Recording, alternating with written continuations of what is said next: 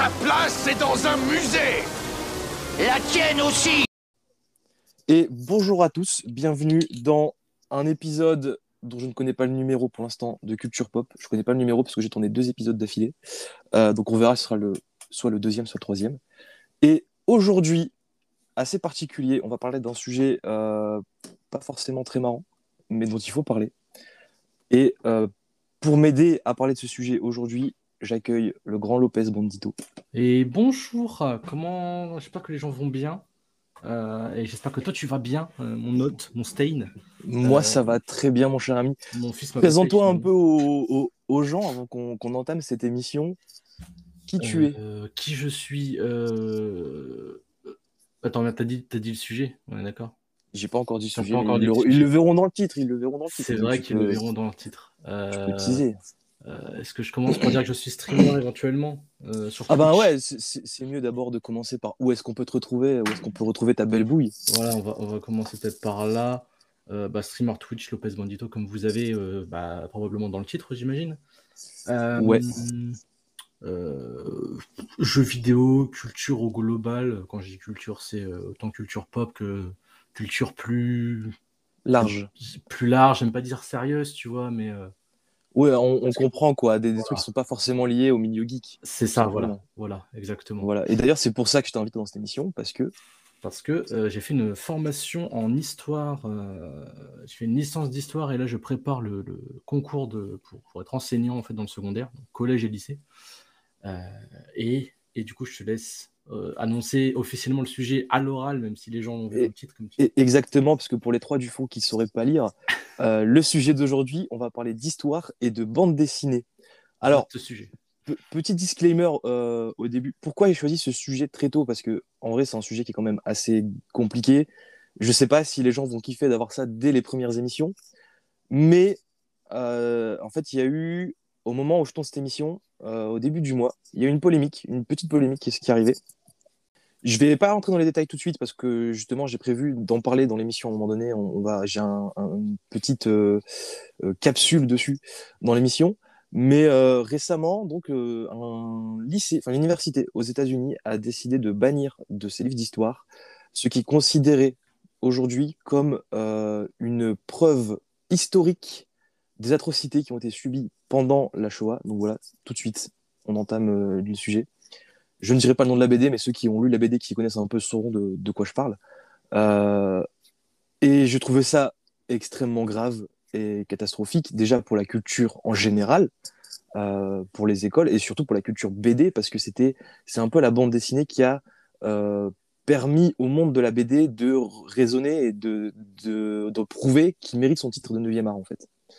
Voilà, et, et du coup, ce sujet qui était un peu dur à la base, je me suis dit, c'est le meilleur moment pour en parler, et peut-être pour euh, faire résonner chez les gens un peu ce- cette idée que tout peut être un sujet d'histoire, parce que la bande dessinée comme ça, on en parle, on se dit, ouais, c'est un truc de gamin, Astérix, Lucky Luke, etc. Et en fait, non, il y a des trucs très importants dans la bande dessinée qui ne sont pas ailleurs, et ça peut être euh, une preuve de beaucoup de choses, que la, BD, c'est aussi quelque chose euh, de culturel et qui permet d'apprendre des choses. On en reparlera, mais tu as cité Lucky Luke euh, et Astérix à juste titre, c'est que même dans des BD plus légères comme celle-là, on pourrait dire, euh, il y a des éléments euh, historiques, il y a des éléments Exact. qui sont effectivement inspirés euh, historiquement et qui ne sont pas exacts, mais qui permettent aussi de faire des ponts.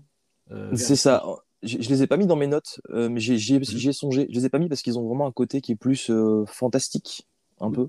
Oui. Mais euh, j'hésite à les mettre pour le côté vraiment bah, justement historique parce que en soi, c'est deux des toutes premières BD, en tout cas qui ont, qui ont été populaires. C'est deux BD qui ont popularisé le genre dans la franco-belgique.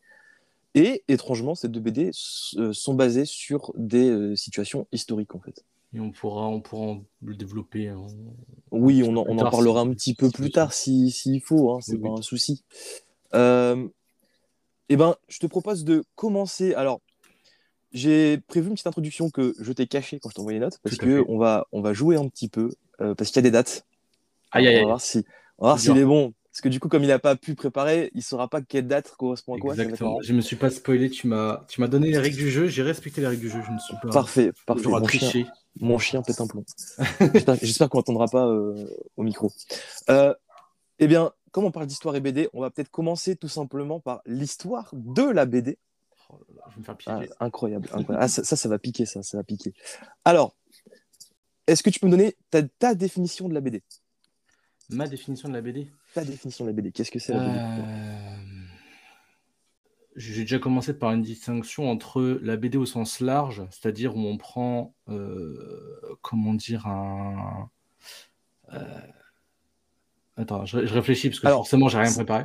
Oui, oui, mais Comme- ça, juste un truc. Oui. C'est que clairement, moi, je suis pas forcément d'accord avec la définition que j'ai j'ai trouvé. J'ai visité plusieurs sites et beaucoup de sites Oui. partagent cette définition et je suis pas forcément d'accord avec cette définition. C'est ce genre de. Comment dire C'est ce genre de définition où chacun a un peu la sienne, il n'y a pas une définition. euh, Euh, ouais, en gros, en fait, il y a Exact, un petit mais- souci dans, dans l'introduction. Ouais, je vais, je vais, on va, on va éviter le suspense. Je vais te la dire maintenant. Ah, Après, Euh, je, peux je peux en tenter une. Hein. Vas-y, vas-y. si t'en as trouvé une vite fait là, vas-y, tu peux y aller. Euh, je distinguerais deux trucs. C'est la BD au sens large, où tu as ce support de euh, une page euh, divisée en plusieurs dessins. euh, sur le côté vraiment euh, technique, ça donnerait ça, donnerait ça, divisé en plusieurs dessins. euh, dessins dans lesquels on a des, comment dire, des bulles de discussion euh, pour, euh, bah, pas avoir un truc uniquement imagé. Euh, et après, qui se décline, du coup, on a la BD dans laquelle on l'entend au sens euh, franco-belge euh, du, du terme, si on peut dire, euh, qui est différente encore du, de la, du format comics et du format manga. Euh, Ouais. Du coup, il y aurait deux espèces de définitions, une En- plus globale et une plus. En soi, la, la vraie définition, ça, se définit plus par le global, justement, tout ce Ouais. qui est ensemble. Alors, la, la définition que j'ai trouvée, qui n'est pas pour une fois une définition Wikipédia, euh, je me suis dit, pour le sujet, je vais éviter d'aller sur Wikipédia, je vais faire des vraies recherches. Euh, alors, le- la définition de la BD qui a été donnée pour la plupart des sites, et j'ai regroupé un peu tout, ça serait un mode de narration, donc jusqu'à là je suis d'accord, utilisant une succession d'images dessinées, incluant à l'intérieur de bulles les paroles, sentiments ou pensées des protagonistes. Ça Ouais. ressemble à peu près à ça. Cependant, aujourd'hui, euh, on est en 2022, Mhm. la BD a extrêmement évolué et des BD sans cases, des BD sans bulles, des BD full muettes, Ouais. ça existe. Oui. Pour moi, la BD, ça serait plutôt une succession. Euh, ça serait une histoire racontée tout simplement par des images, en fait, qui se succèdent. Parce qu'il y a des histoires qui sont racontées par des images, mais qui ne se succèdent pas. Par exemple, des successions de peintures, tout ça, tu vois. C'est pas forcément des trucs qui se ressemblent. La BD, c'est vraiment une histoire racontée case par case. on Ouais, mais tu vois que cette cases. définition, moi je pense au film par exemple. C'est une succession Oui. d'images ou dessins animés. For- Forcément, c'est complexe. En fait, c'est encore une preuve que la BD, ça s'inspire de beaucoup de mouvements, finalement. Tout à fait. Et, et justement, du coup, j'ai fait une petite introduction pour parler un peu de- des inspirations et d'où ça vient. Est-ce que tu as une idée de à quelle date est née la bande dessinée La première bande dessinée? Première bande dessinée. Alors, en vrai, je Ah. m'attendais à ce que ça soit moins vieux. C'est quand même assez vieux. C'est, oui, je pense, enfin, je vois, je vois ça assez vieux également. En fait, le problème, euh, c'est est-ce qu'on on parle de BD au sens album comme on retrouve aujourd'hui de façon classique, ou est-ce qu'on parle des premiers euh, comic strips de, Mm. de Alors, ouais, en, en 3-15, gros, c'est des euh, comic strips. En fait, c'est plutôt. euh, parce que la BD existait déjà avant Oui, ça, mais c'est plutôt le- la date à laquelle on a défini ça comme une bande dessinée. Genre, le, le terme bande dessinée est arrivé. ah oui. Ouf. Je vois, je vois bien ça au 19e siècle, mais c'est peut-être encore plus vieux. Ah, t'es t'es pas loin. Alors, c'est en 1827. Ouais, bah 19e siècle, du coup. Voilà, c'est est et, euh, début 1827, avec une œuvre euh, qui s'appelle Monsieur Vieuxbois. 19e. Ok. C'est une œuvre suisse. Oui, oui. L'auteur, il s'appelle Rodolphe Topfer. Ok. Et c'est lui, du coup, qui a donné le terme bande dessinée. Le milieu, il a évolué ensuite avec be- beaucoup de techniques. Par exemple, le découpage. Donc, pour Mhm. ceux qui ne savent pas ce que c'est, c'est tout simplement le fait de découper plan par plan des situations via des cases à lire dans un ordre précis. Euh, ça a été inspiré par une technique utilisée par la fabrique Pellerin, qui était située à Épinal. Et donc, eux, avant même l'histoire de la, l'histoire de la bande dessinée, en 1810, ils racontaient des histoires en mettant bout à bout des peintures afin de raconter une situation. En gros, c'est une bande dessinée, mais avec des peintures. Donc, c'est eux qui ont inspiré le découpage de Rodolphe Topfer par la suite. D'accord. Euh, et le, le média, il a subi beaucoup de critiques au fil des années. On sait que la bande dessinée, c'est Mhm. comme les jeux vidéo et comme le cinéma. C'est un milieu qui a eu beaucoup de critiques euh, avant d'être connu comme un, un art. Euh, le XXe siècle, ça l'a pas aidé du tout à se, se populariser, puisque la BD, avant tout, c'était destiné à un jeune public à l'époque. Et euh, c'était utilisé dans 90% des cas comme produit de propagande pour les deux guerres mondiales, dans les deux cas. Euh, Superman va affronter les nazis ou, Captain America pour le plus emblématique, je pense. Captain America, ouais, c'est plus emblématique. On a eu aussi beaucoup de sujets de propagande au niveau des drogues, etc. C'était beaucoup de comics qui, qui, se prenaient ça dans la tronche. Mm -hmm. Mais il sera, au fil, au fil du temps, il est devenu l'incontestable 9e art. Ça, je pense que plus personne, ou presque, euh, ne conteste ça. Euh, il y a encore des milieux où on respecte pas forcément la bande dessinée, ou en tout cas même la bande dessinée dans son propre milieu.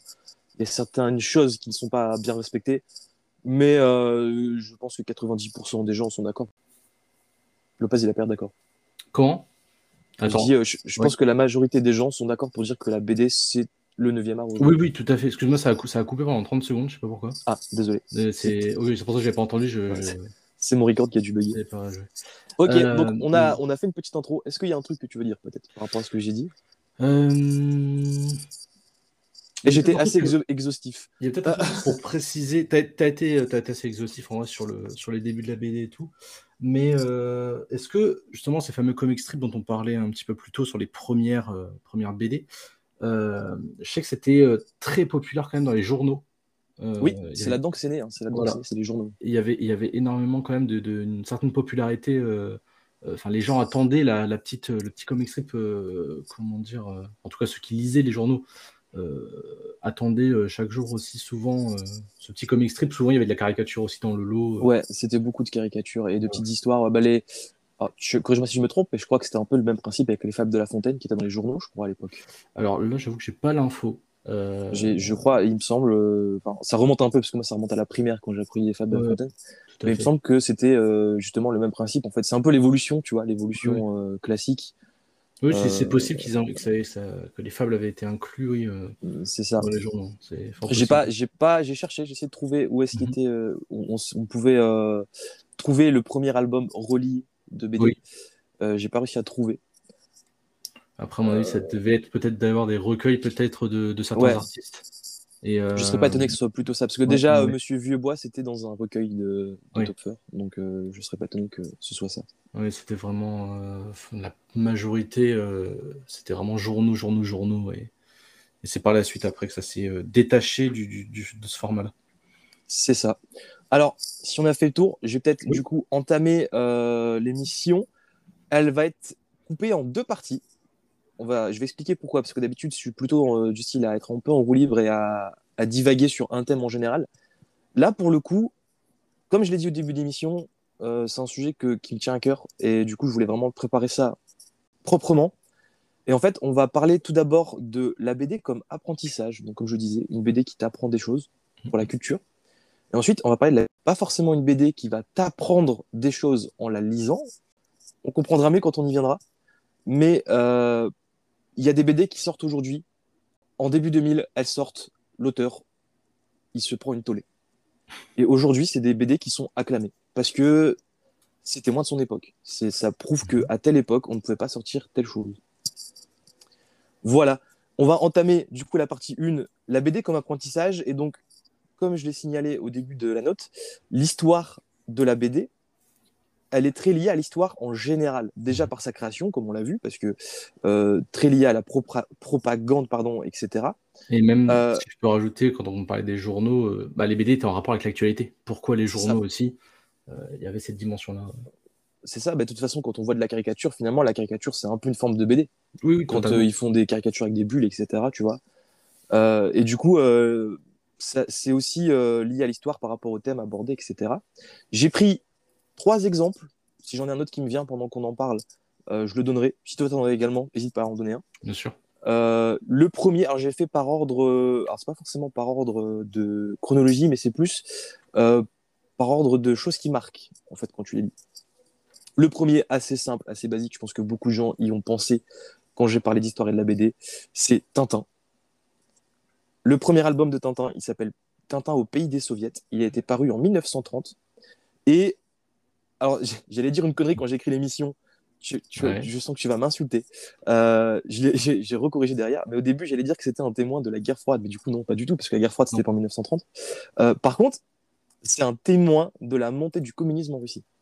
Ah, c'est même, euh, c'est même encore plus que ça avec la révolution russe après enfin même pendant la Première Guerre mondiale. Oui, oui, c'est ça. En, en... L'installation et le, enfin on peut dire la montée du du, du- du- enfin même c'est même pas la montée, ça fait 15 ans que c'est déjà en place euh, ça. du régime communiste effectivement. C'est ça. Du coup, moi, je suis bien dans le bain parce que hier, je suis allé voir Kingsman au cinéma et ça se déroule, Ah. pendant, la... ça se déroule pendant la Première Guerre mondiale. Du coup, on, on apprend un peu tout ça, donc ça va. Je suis, du coup, je suis dans, dans, dans le food, tu vois. Euh, Parfait. Et, euh, et alors, qu'est-ce qui est intéressant avec Tintin? Euh, Déjà, comme premier commentaire qu'on peut faire, c'est probablement la BD de Tintin la plus politique de toutes les BD de Tintin. Euh, Il y en a quelques-unes hein, qui sont liées à la politique, en plus de celle-là. Genre le- le- l'étoile mystérieuse, un peu parle de ça. Euh, on a marché sur la lune, c'est clairement euh, par rapport euh, à la course. euh, La nature même de Tintin au global et politique en tant Et que reporter, politique, en voilà, tant que euh, je ne sais plus s'il y a des histoires d'espionnage, parce que j'avoue que Euh, Tintins, si, si, il y a, il y a un peu d'espionnage. En fait, Voilà. Tintin, il, fait- il est journaliste, mais il fait beaucoup d'investigations et il va beaucoup voilà. se cacher dans les trucs. Mais après, euh, la, plupart du temps, c'est des albums qui sont très fantastiques. Oui, oui, bien sûr, mais le Euh, personnage en lui-même incarne une dimension politique avec C'est ça. euh, cet acteur en fait euh, bah, Des événements, des ouais, événements. Il va Moi, je serais pas étonné que Tintin ait inspiré beaucoup de gens à faire du journalisme. Tu vois, c'est un sûr. personnage qui est très iconique. Et le journaliste, Euh, c'est par essence politique. Et c'est ça. coup, forcément, si c'est politique, c'est historique également. Voilà, forcément. Et surtout, euh, c'est un personnage qui, même dans l'histoire fantastique, arrive toujours à remonter quelque chose, euh, à, à remonter quelque chose d'assez culturel dans les trucs. Il, il aime bien euh, faire ressortir de l'information, etc. Et d'ailleurs, ça a fait beaucoup de polémiques parce que certes, le premier album est plutôt walk friendly, je dirais. Cependant, on va pas se, se cacher, le Tintin et l'oreille cachée. En termes de politique, euh, je pense qu'Hergé se situerait plus chez Marine Le Pen que, que des personnes euh, plus saines d'esprit. Parce que c'est quand même, euh, malgré euh, toutes les idéologies qu'il peut retranscrire, il y a beaucoup de racisme dans la BD. Alors, Mm. on précise, c'est pas que chez Tintin. Bien sûr. Tout ce qui est Mm. franco-belge, généralement, tu le relis avec un œil d'aujourd'hui. Euh, Lucky Luke qui représente les Indiens par une peau complètement rouge, Oui. on évite. Mais c'est comme. euh, Enfin, on pense. euh, si, on, si on prend le sujet racisme dans la BD, par exemple, on va immédiatement tous, même ceux qui n'ont pas forcément lu beaucoup de choses ou quoi, penser à Tintin au Congo. C'est Ouais. l'exemple typique. C'est vraiment, c'est, euh, et du coup, c'est ça qui est intéressant à voir, c'est que Tintin, c'était censuré aujourd'hui. Ils ont remplacé beaucoup de choses. Mm. Euh, par exemple, alors du coup, on était dans Tintin au Congo, on va en parler. Mhm. Donc, pour ceux qui ne sauraient pas quelle est la polémique autour de Tintin, on explique. euh, dans Tintin au Congo, on apprend à des euh, des Congolais, du coup, euh, la culture belge. Jusque-là, il n'y a rien de grave. On se dit juste, ouais, il, il apprend des choses. Sauf que il leur rappelle que la Belgique les a un peu sauvés de leur état d'animaux et que c'est pour ça qu'ils leur doivent le respect. Alors, tout de suite, ça grince des dents. Et surtout, Forcément. si je, si je peux faire un petit point, un petit point historique, mais euh, peut-être tout le monde ne le sait pas non plus, mais le, oui, la Belgique a une colonie euh, au Congo, a colonisé le Congo. Et euh, alors, je vais peut-être dire une je vais tout de suite vérifier, mais je crois que c'est le roi Léopold II. Attendez. Le roi Léopold II et qui, enfin, qui était à ce moment-là en comment dire roi des Belges et qui a enfin, qui, qui était derrière ce- ce- la colonisation euh, très très euh, agressive. Il y a eu des massacres, il y a eu, il y a eu énormément de, de, de mal fait au Congo à cette époque-là.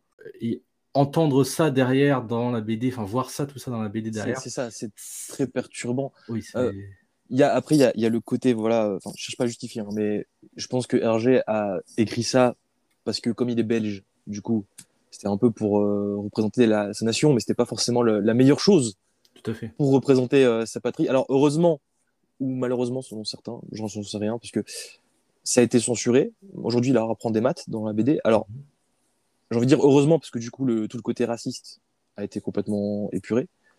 Maintenant, je pense qu'ils auraient quand même bien fait de le rappeler, parce que c'est quelque chose. Alors, je suis totalement contre la censure, même si des fois, il faut, faut l'appliquer. Quoi.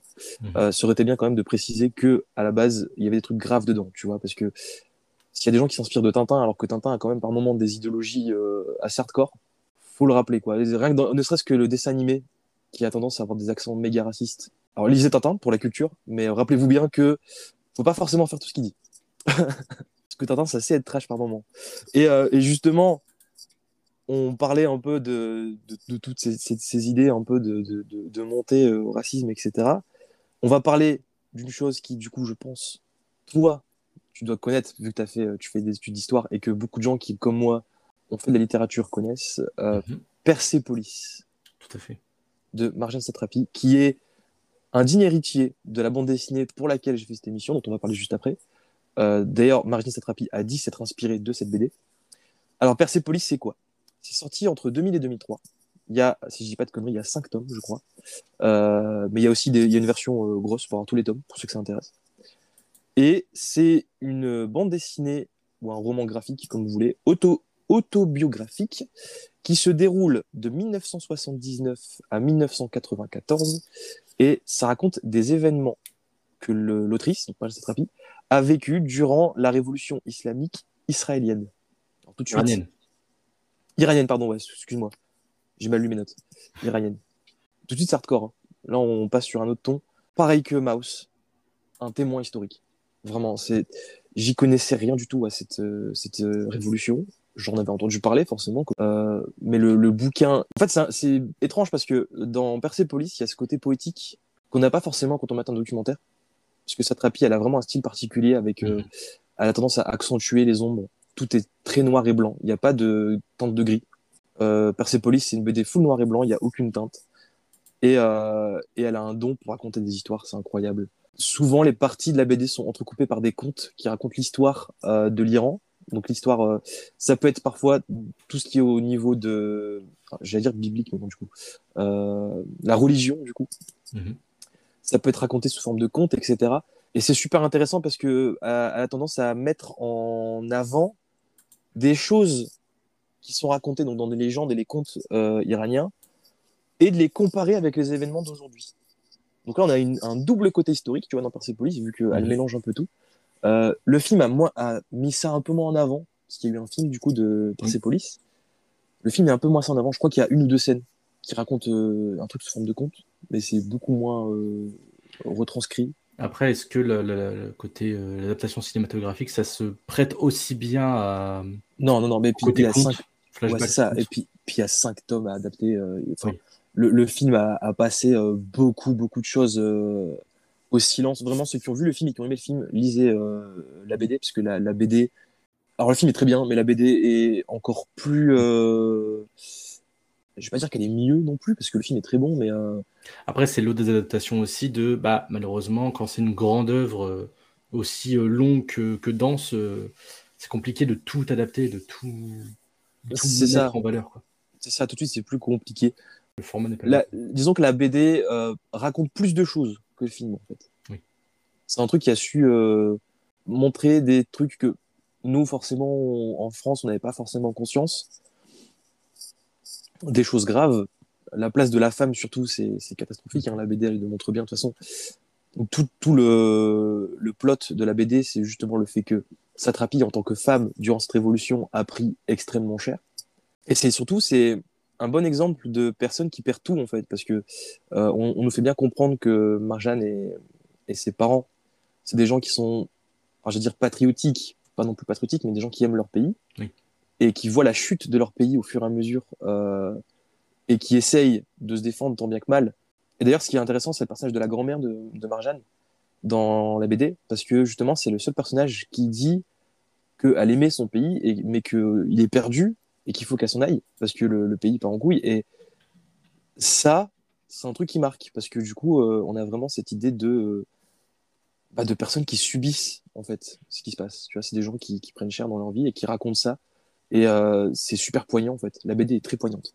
Et ce qui fait écho aujourd'hui, d'ailleurs, je pense que ça peut être une bonne idée de la lire. Ton chien derrière. Mais il est, il est juste à côté de moi. et ça arrête pas de- Ça, ça peut être une bonne idée de la lire ou de la relire aujourd'hui, euh, parce qu'on retrouve, alors dans, bien sûr, c'est pas le même contexte, c'est pas les mêmes événements ou autres, euh, mais ce qui s'est passé en Afghanistan euh, récemment avec le retour des talibans au pouvoir, je pense qu'il y a beaucoup de gens qui ont vécu un, comment dire, des, des, enfin, qui ont eu un, un vécu similaire à, à ce qui est raconté dans Persepolis, avec Ouais. la fuite du pays, avec euh, voilà ce, ce- ce pays qui, bah, qui change de régime et dit forcément qui a des, des- des modes de vie imposés euh, différents.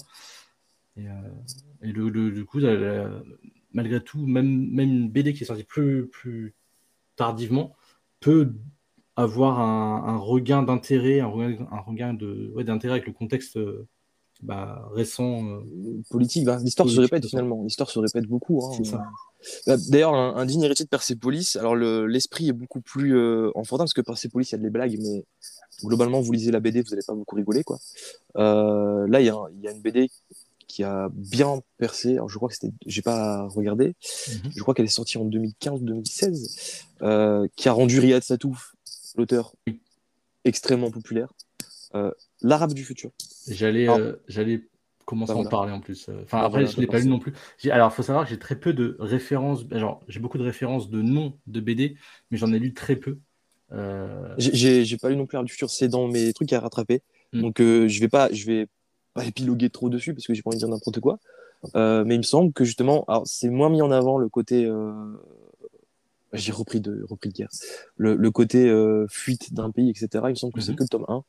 Euh, mais ça, ça apprend plus par contre sur comment s'adapter une fois qu'on est euh, immigré tout dans, dans un pays. Dans Persepolis, c'est raconté, mais de manière beaucoup plus légère, on le voit beaucoup moins. Donc je pense que les deux se complètent en fait. C'est bien d'avoir lu les deux. Et ce qui est d'autant plus. Euh, là, on est plus sur une dimension euh, peut-être un peu plus géographique avec la du futur, c'est des questions d'intégration, de migration, etc. C'est ça. Euh, mais mais c'est d'autant plus intéressant parce que, comme tu dis, ça complète. Parce que on dit souvent que la, géographie, c'est la sœur de l'histoire et inversement, du coup. et, et, malgré tout, on parlait tout à l'heure de, de, BD historique. Alors, bien sûr, ce sera toujours en partie en partie une fiction, en partie euh, plus fantastique avec des éléments, euh, des éléments irréels ou autres. Mais ça n'empêche que euh, beaucoup de BD ont, une dimension historique, de Lucky à, Tintin, comme on vient d'évoquer, jusqu'à. Et, extrêmement. Hein, enfin, là, tout de suite, tu vois, par exemple, moi, je me suis procuré, je ne l'ai pas encore lu. Mhm. hier, je me suis procuré une BD qui s'appelle Podom. C'est la BD posthume de Hubert. Donc c'était la, dernière offre qu'il a écrite avant de décéder, malheureusement. D'accord. Euh, Hubert, pour ceux qui connaissent pas, c'est euh, l'homme derrière les Ogres Dieux, avec son collègue Gatignol. Donc ils étaient deux, ils ont fait les Ogres Dieux, qui est une quadrilogie incroyable qu'il faut lire absolument. Et euh, Podum, du coup, ça raconte l'histoire de femmes qui se déguisent en hommes. Donc c'est une famille qui ont un déguisement d'hommes, qui s'en servent pour sortir. Ils n'ont pas le droit de sortir de chez eux, ils s'en servent pour sortir. Le contexte a l'air d'être assez. Alors du coup, j'ai pas lu, donc je ne sais pas quel contexte c'est, etc. Mais euh, le contexte a l'air d'être assez euh, ancien, c'est-à-dire d'être euh, époque Moyen Âge, etc. Et du coup, malgré le côté fantastique, encore une fois, ça parle aussi beaucoup de critiques historiques. Et, ce qui est incroyable, c'est que c'est un sujet qui peut toujours revenir aujourd'hui, en 2022. La place de la femme dans la société, certes, elle a évolué, mais elle est toujours très problématique. Bien sûr. Et cette œuvre, elle est toujours d'actualité, alors qu'elle se situe dans un contexte moyenâgeux. Je sais pas si on se rend compte un peu de. Enfin, c'est incroyable. Ça, c'est ça, c'est général à, l'étude de l'histoire. Euh, plein de sujets qu'on même euh, d'ailleurs pendant durant l'Antiquité, on peut retrouver. Euh, voilà, pourquoi aujourd'hui la philosophie s'inspire encore de, beaucoup de philosophes grecs de, l'époque antique, c'est parce que voilà, il y a des idées qui restent, il y a des idées qui sont presque intemporelles, j'ai envie de dire. là, alors on s'éloigne un peu de la BD, mais juste pour euh, finir la parenthèse euh, là-dessus. Euh, alors, je ne sais plus quel philosophe, je me demande, c'est pas Aristote, mais qui relevait ce côté des vieux qui critiquent les jeunes. Et à chaque génération, ça se répète, et c'est encore le cas aujourd'hui, ce sera encore le cas pour nos petits-enfants. Ouais, c'est ça. Et d'ailleurs, bah, ça restera toujours. Pour en revenir à la BD, la BD, c'était un art au début qui était décrié parce que un art jeune, critiqué par les plus vieux, Aujourd'hui, les plus vieux sont des grands fans de BD, etc. Euh, et vont critiquer par exemple les mangas qui sont une forme plus jeune de BD. C'est ça. Voilà. Et on a, euh, on a toujours. Même, même, même, en dehors, finalement, je pense qu'aujourd'hui, euh, 21e siècle, mhm. euh, les jeux vidéo ont pris la place de la BD. C'est les jeux vidéo qui, qui, se font défoncer comme ça. Et, et quand on va découvrir un nouvel art, par exemple les NFT, non, je déconne. J'y ai pensé. Il, va, il va me la sortir ou pas? Bah voilà, fallait que je la sorte. il y a un nouvel art qui va arriver, qui va un peu prendre sa place, les jeux vidéo vont être considérés, je pense, je pense, même si pour beaucoup c'est déjà le cas, mais vont être considérés comme le dixième art du coup, et celui qui sera le futur onzième art va se faire défoncer pendant des, des décennies et des décennies, parce que les jeux vidéo, ça fait quand même bientôt, euh, si je dis pas de conneries, ça fait presque 50 ans que ça existe les jeux vidéo, non? Non, quand même pas, quand même pas, j'abuse, mais. Euh, non, non, t'as pas si tort, je crois que c'est fin 70 le premier. Attends, je regarde. Ouais, voilà, donc ça date quand même, et c'est toujours extrêmement critiqué aujourd'hui. Genre, il y a quand même beaucoup encore de gens qui ont tendance à critiquer le jeu vidéo, ça s'est pas calmé. La, BD, ça s'est pas, ça s'est calmé, il y en a encore beaucoup qui critiquent, mais la, majorité estime que c'est un art, euh, c'est un art. Les jeux vidéo, par contre, sont encore très critiqués. C'est surtout les gens qui ont grandi avec les jeux vidéo et les gens qui aujourd'hui naissent dans le monde du jeu vidéo qui apprécient ça. Disons que c'est un art qui est toléré. Les gens, euh, ils, vont, vont pas non plus considérer ça comme de l'art, mais ils tolèrent que les gens en font quoi.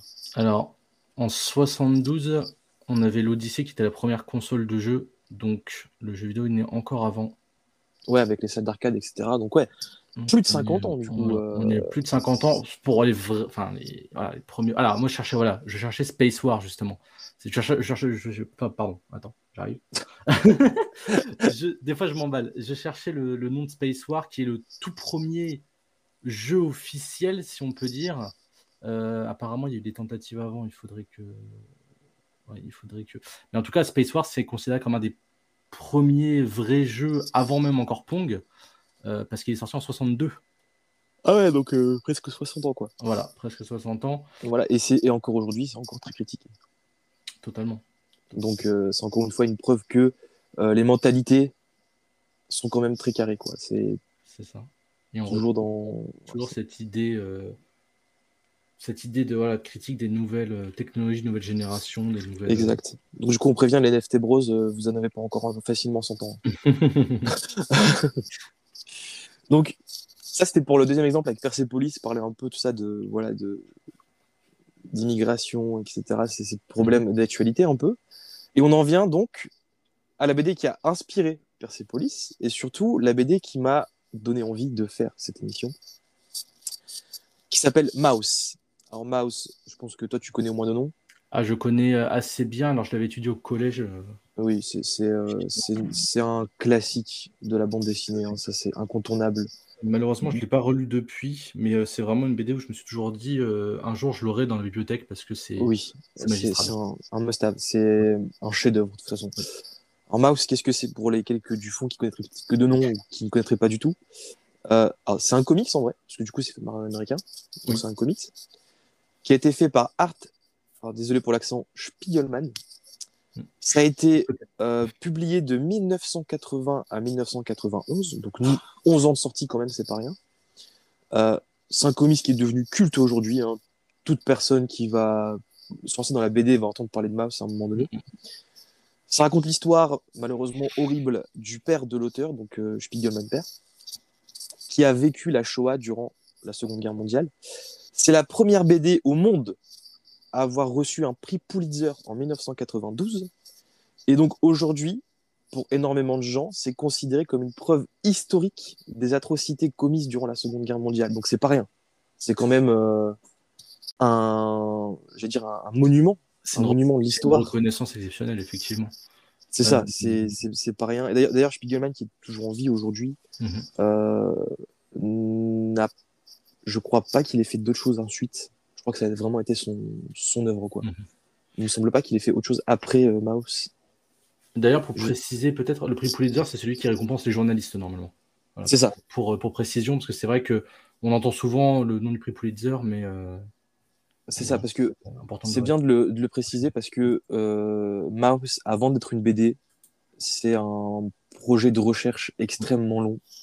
Spiegelman, il a pris environ 20 ans à écrire euh, Mouse. Entre le moment où il a commencé à interroger son père qui ne voulait pas parler du coup de, de ce qui s'est passé, ce qui est normal, euh, entre le moment où il, a, où il a essayé de gratter son père pour en parler, le moment où son père a témoigné, euh, parce que du coup, alors la BD se, se, déroule sur, si je dis pas de conneries, ça se déroule sur une année. Enfin, le, dans la BD, ça se déroule sur une année. Ok. Donc il y a totalement toute cette année est racontée et c'est l'année durant laquelle son père racontait ce qui se passait. Euh, donc il y a tout ce travail de d'investigation parce qu'il n'est mhm. pas allé voir que son père aussi, il allait voir d'autres choses. Hein. Bien sûr. Pour étoffer le, le, vécu en fait. Euh, c'est ça. et il faut également parler de, du storyboarding parce que le, la mise en scène de Mouse, on la lit aujourd'hui, ça reste assez classique sur le papier, il n'y a, rien qui change. pour l'époque, Mouse, c'est une claque de, de, découpage et de mise en scène. C'est ça a posé des bases, de toute façon. C'est un daron. Mouse, c'est un daron de la BD. Euh... D'ailleurs, peut-être préciser pourquoi Mouse, parce qu'on n'a pas parlé de la forme. Euh, oui, j'allais en venir, du coup. J'allais en venir, et, c'est là où, le, problème, en fait, je vais expliquer pour en arriver là où on en est, mhm. c'est que Spiegelman, il allait voir beaucoup de maisons d'édition avec son projet de Mouse. Et quasiment toutes les maisons d'édition lui ont dit ton histoire, elle est beaucoup trop violente pour être éditée. C'est impossible qu'on ait dit ça. C'est aucune chance hmm. que ça passe euh, chez les gens. Principal problème, c'était que euh, il y a des passages très très crus dans Mouse. Euh, vraiment, il, il, en a rien à foutre. Hein. Spiegelman, il a, il a dit je raconte ce qui s'est passé, je le raconte bien. Oui, il y a du, du meurtring, il y a plein de trucs en ing à la fin. et du coup, il a dit très bien, je vais adoucir le tout un peu, mais en fait, c'est là où il a un peu trompé la vigilance des éditeurs, c'est que hmm. Pour adoucir, euh, il a gardé exactement la même chose que tout ce qu'il voulait raconter. Donc rien dans le fond n'a été changé par rapport à ce qu'il faisait au début. C'est la forme qui a eu un gros changement. Donc dans Mouse, les, euh, les personnages sont anthropomorphiques, ce qui veut dire que ce sont des animaux. Donc les, euh, les différentes ethnies sont représentées par des animaux. On a forcément les juifs, ce sont des souris, et les nazis, on a dit le, N-word, euh, ce sont des chats. Euh, il y a également, alors je sais plus, mais je sais qu'il y a d'autres espèces d'animaux qui ont été utilisés pour d'autres ethnies, euh, mais je ne saurais plus les retrouver. Et avec ça, du coup, il a pu passer les maisons d'édition, ils ont pu l'éditer. Donc c'est pour ça que c'est un calvaire de 20 ans, parce que dans les 20 ans, il faut prendre en compte l'investigation, le travail de recherche, l'écriture, le storyboarding, et surtout, le, plus important, c'est le, travail de recherche pour les maisons d'édition. Personne ne voulait de lui. Et je, Tout le monde a dit c'est un sujet casse-gueule. Je reviens sur la forme là, mais euh, c'est peut-être même encore plus terrifiant ce côté anthropomorphique parce que ça rajoute une couche d'interprétation de bah, la souris donc qui représente les juifs qui étaient donc chassés par euh, là du coup dans la BD des chats. Donc déjà il y a ce côté il y a ce côté vraiment chasse, la souris qui se terre dans, dans des trous pour se cacher. Euh, enfin on est vraiment sur une dimension le, le, comment on pourrait dire il y a aussi ce côté enfin voilà, euh, les Juifs étaient considérés comme une, comme une race, etc. Donc qui étaient, euh, bah, c'est ça, parce que pour les animaux, on parle de race, donc c'est encore plus flagrant du coup. Voilà, il y, a, y, a tout un, y a tout un côté plus euh, palpable en fait de l'horreur. en rajoutant ce côté anthropomorphique, donc c'est ça, c'est très cruel. Doublement le propos euh, voilà, en fait, euh, c'est limite les éditeurs lui ont pas fait une fleur en lui, en lui interdisant la version avec les humains, quoi, parce que c'est encore pire. Parce que justement, pareil, ça, fait un bon côté avec. Euh, on en revient à ce qu'on parlait juste avant, Persepolis, qui est très basé sur les contes et les mhm. légendes. Mouse, en prenant en personnages principaux des animaux, il y a le côté fable qui revient aussi. Et c'est assez bizarre de dire ça parce que Normalement, une fable, globalement, c'est assez. Euh, bah, déjà c'est critique, forcément. Ça, mhm. c'est un, truc. Mais il y a toujours ce côté poétique. Et là, dans Mouse, c'est tout l'inverse. Enfin, à aucun moment, tu ressens ne serait-ce qu'une once de joie dans Mouse. Vraiment, tu lis ça. Tu, tu sais que quand tu termines Mouse, tu, bon, bah, tu prends ton café sous ta couette et tu regardes ton plafond et tu te demandes euh, pourquoi le monde, quoi, tu vois, genre. Bien sûr. Après, selon les fables, alors j'ai pas d'exemple en tête précis, euh, mais je crois me souvenir que voilà, certaines fables sont aussi peuvent être tragiques selon la morale, ah, selon euh, plein Oui, ils sont tragiques, mais il y a toujours ce côté euh, poétique dans une fable. je pense, je pense. bien sûr.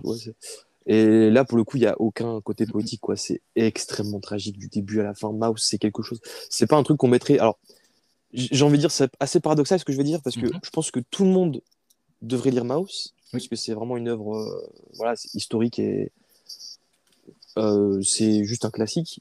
Mais d'un autre côté, c'est pas grave qu'on devrait mettre entre, devant tous les yeux, parce que par moment, les sujets sont quand même. Enfin, faut, savoir en fait, faut savoir ce qu'on va lire derrière.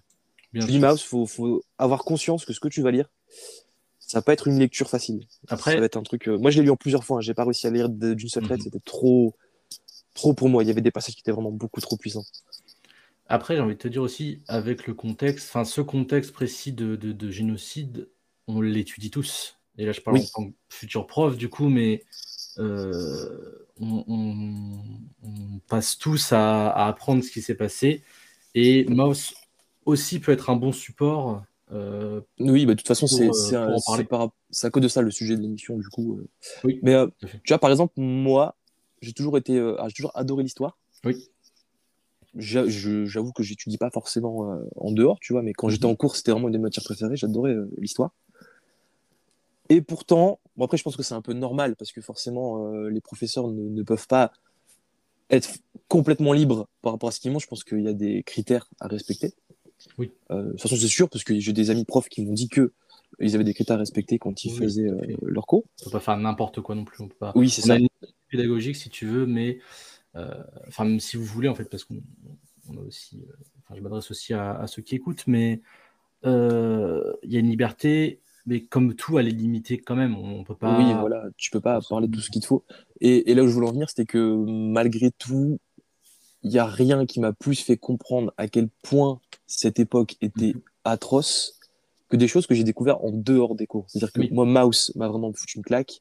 Je pense par exemple aussi à. euh, alors là, c'est encore différent parce que j'ai pas étudié Mouse en cours. Par contre, Mhm. j'ai étudié un petit peu le documentaire Apocalypse, forcément, je pense que Oui. là, tout le monde connaît. Euh, et c'est mon prof, j'étais subjugué par ce- le- l'extrait qu'il avait mis et je lui ai demandé de me filer l'intégrale. Et j'ai maté toute l'intégrale. Et Ouais. ce que tu étudies en cours sur Apocalypse, c'est rien par rapport à ce qu'il raconte. Bien Je sûr. pense aussi à la, la série Band of Brothers. Oui, oui, oui. Que Euh, j'ai. un- euh, Alors d'ailleurs, il faudra que je termine. mais- J'ai la saison 1 en coffret collector hein, incroyable en steelbook qui est. euh, Il n'y a qu'une saison d'ailleurs, je crois, non? C'est pas une ah, Il y a, mini-série il y a de... deux, non, c'est deux? mini-séries en fait. Il y a deux saisons. Alors la première saison, c'est durant la Seconde Guerre mondiale. Euh, et la deuxième saison, c'est, je crois que c'est euh, le Pacifique, si je dis pas de conneries. Alors j'avais un doute à un moment, j'avais parlé avec, mon, avec un pote à moi et je savais plus si c'était le Vietnam ou le Pacifique. Enfin, le, le, le, le, con- le- le contexte est différent. Les, tout, tout a changé. hein. Tu peux vraiment regarder les deux saisons indépendamment de l'autre. Euh, les personnages sont différents, le contexte est différent, mais du coup, c'est quand même une saison 2. Euh, et pour moi, c'est vraiment, ça, c'est vraiment les trois produits culturels. Si on parle de Seconde Guerre mondiale, Oui. c'est les trois choses. Si vous, vraiment vous, ça vous gonfle de lire des, des documents, des jeux, que vous préférez apprendre ça euh, par le biais de trucs, euh, j'allais dire plus amusants, mais non, c'est pas forcément amusant, mais plus accessibles. Ouais, plus accessible, on peut dire comme ça, je pense. Voilà, c'est ça. Lisez Mouse, regardez Apocalypse et regardez euh, Band of Brothers. C'est vraiment les trois produits culturels qui vont représenter au mieux l'histoire de, de ces événements, en fait. Et on a, on a l'avantage, justement, bah, pour la Seconde Guerre mondiale, c'est ultra, ultra, ultra, ultra représenté dans euh, la pop culture et même en Ouais. général euh, dans, dans l'actualité, dans le, dans le- Ouais, c'est ça. on retrouve ce sujet partout. Il y a une quantité, une masse d'informations dessus partout. C'est ça, on, on peut pas y passer de toute façon. Tu regardes récemment euh, des produits sur la Seconde Guerre mondiale, extrêmement. Même Wonder Woman, ça se passe pendant la Seconde Guerre mondiale. Tu vois les films Wonder Woman. Et hier quand je suis allé voir euh, Kingsman, Ouais. je vais pas spoiler. Alors ça se passe pendant la Première Guerre mondiale, mais du coup je vais pas spoiler. Juste sachez, regardez la scène peu générique parce que Mhm. encore une fois, bah, la Seconde Guerre mondiale ça revient quoi. Donc euh, c'est vraiment partout dès que tu parles de la guerre, il faut parler de celle-là quoi. Genre c'est, c'est... C'est- oui, bah, après, elle a, elle a aussi choqué et oui il y a forcément. eu aussi ce fameux plus jamais ça euh, Ouais, derrière. voilà, et- c'est c'est vraiment euh, le, un événement historique que les gens veulent. On, on veut. C'est paradoxal parce qu'on ne veut pas que ça se reproduise, on veut l'oublier, mais en même temps, on veut pas que ça, comme on veut pas que ça recommence, on est obligé d'en parler tout le temps parce que faut rappeler que c'est horrible, quoi. Genre euh, partout, même euh, même quand ça doit être fun, tu vois. Par exemple, euh, en ce moment, je me refais les Tarantino, j'ai revu Inglourious Basterds. Tarantino, il a ce côté euh, très fun dans ce qu'il raconte Oui, très humoristique. Et même dans Inglourious Basterds, malgré ce côté euh, lolilol, on tabasse des nazis avec des battes de baseball, il y a quand même l'idée de, de montrer que c'est une horreur ce qui se passe dans, pendant cette guerre et que c'est horrible, tu vois. Donc même le, le, le réalisateur qui est considéré comme étant le l'artiste qui adore prendre les hommes pour des sacs à, à, à chair, Mhm. parce que vraiment tu vas voir un Tarantino, tu vois, c'est vraiment juste pour voir des, Oui. des- du sang qui te pose de partout oui, oui, clairement. même lui, quand tu mates son film, tu ressens la tension euh, de, de cette guerre, quoi. Après, ça, c'est- on dirait sur un autre sujet, mais après, on peut aussi donner le contre-exemple des, des films français, euh, euh, de, de- notamment avec De Funès, tout ça, euh, qui sont eux, pour le coup, des vraies comédies sur la, la Seconde Guerre mondiale. Ouais, c'est ça. Bah, après, moi, un- je trouve qu'à Grande Vadrouille, il y avait quand même, même si c'était marrant, tu ressentais quand même Oui, il y a un propos. avait. il y a- Voilà ça, tu vois, c'est ça. il y a- il y a un propos derrière, malgré tout. Autre aussi- exemple, je pense à la, la vie est belle. Euh, alors, je sais plus si je l'ai vu. Attends, je, Ah, Je sais plus quel réalisateur, mais je pense que tu en as déjà entendu parler. oui, Ça oui, parle justement d'un papa euh, juif Oui, oui, oui. C'est qui alors est mis en concentration avec son enfant. je l'ai, je l'ai pas vu, mais alors c'est, c'est ma mère qui m'avait raconté. Je, euh, je l'avais vu quand j'étais tout petit et je- il m'avait, il m'a marqué, il m'a marqué ce film. Et, et il est fou. Ou même, voilà, même dans des produits culturels censés être assez rigolos, on ressent toujours cette tension, ce, Oui. de toute façon, quand on parle d'histoire, généralement, c'est le sujet. Je pense que tout le monde, quand il est au collège, etc., et qu'il fait de l'histoire, il veut pas entendre parler euh, des Grecs et euh, des Romains, il veut entendre parler de la guerre parce que c'est le truc dont tout le monde te rabâche. Et, Et, euh, et- et pourtant, justement, il y a beaucoup de sujets qui sont pas assez. Alors, ça dépend lesquels, mais il y en a qui sont bien moins représentés et, c'est dommage, ou alors euh, mal représentés, parce que comme il y a peu d'œuvres, le peu d'œuvres sont pas forcément de qualité incroyable. bah, c'est ça, c'est vrai que quand tu regardes des œuvres qui sont autres que qui parlent d'autre chose que la guerre, Mhm. euh, très souvent c'est pas forcément mal fait, mais très fantaisiste en fait. Il y a des œuvres qui parlent de la Voilà. guerre qui sont Mhm. réalistes, il n'y a aucun souci. Euh, je pense par exemple, pour aller sur du thème de, du manga, euh, énormément d'œuvres qui parlent euh, de la guerre vécue par les Japonais, ou même ensuite euh, avec Nagasaki, tout ça, les, les, les, les retombées. Très fantaisiste. hein. Akira, euh, finalement, Akira, c'est exactement ça. C'est les, les- En fait, c'est culturel, j'ai l'impression, parce que tout ce qui est euh, lié au pays où tu es, au Mhm. final, euh, les gens ne vont pas raconter la même chose dans leurs produits culturels. C'est-à-dire que les, je pense que les États-Unis, c'est la seule exception parce que les, les, les Américains, ils l'ont vécu sur la fin, si je ne me trompe pas.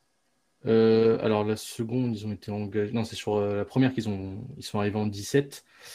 Euh, sur la seconde, ils ont été engagés très vite. Alors, attends, je trouve Ah oui, la il date me- exacte. Il me semblait qu'ils arrivaient euh, assez tard. Euh, J'inverse mes dates. Je vérifie. Ils- en fait, hein, ils sont rentrés en 17. euh, Ils sont rentrés en guerre en, en 1917 pour la Première Guerre mondiale. Et alors, la deuxième, c'était après Pearl Harbor. Et se range aux côté des Alliés le 7 décembre 41. Donc, Oui. euh, C'est pas, c'est ouais, c'est pas- euh, pas l'entrée de la guerre, entre les deux quoi. c'est ça. Enfin voilà, les, les- Américains euh, du coup ont quand même vécu la guerre, mais ont, ont tendance à moins raconter la guerre dans le produit de fiction. C'est beaucoup plus euh, justement les, les Français, pardon, les Français et les minorités qui ont subi. Donc forcément, c'est évident. Si, Mhm. si t'es une minorité qui a subi, tu veux raconter ce qui s'est passé. C'est pas une critique, hein. c'est juste pour, euh, c'est juste un fait en fait. Et euh, au contraire, par exemple, tout ce qui est euh, japonais, etc., vont plutôt parler de l'après-guerre, avec les bombes, etc. Et tous les pays qui n'ont pas participé à la guerre vont plutôt raconter des histoires, du coup, qui parlent d'autres contextes géopolitiques, Pour les, euh, de manière réaliste. Pour les Japonais, effectivement, c'est plus les retombées. et Les, Typiquement, Godzilla, c'est un monstre créé par le, comment dire, par l'arme nucléaire. c'est toute une, c'est toute une, une symbolique en fait. Le, le monstre nucléaire, euh, voilà, Godzilla vient de là en fait, vient de ce traumatisme japonais.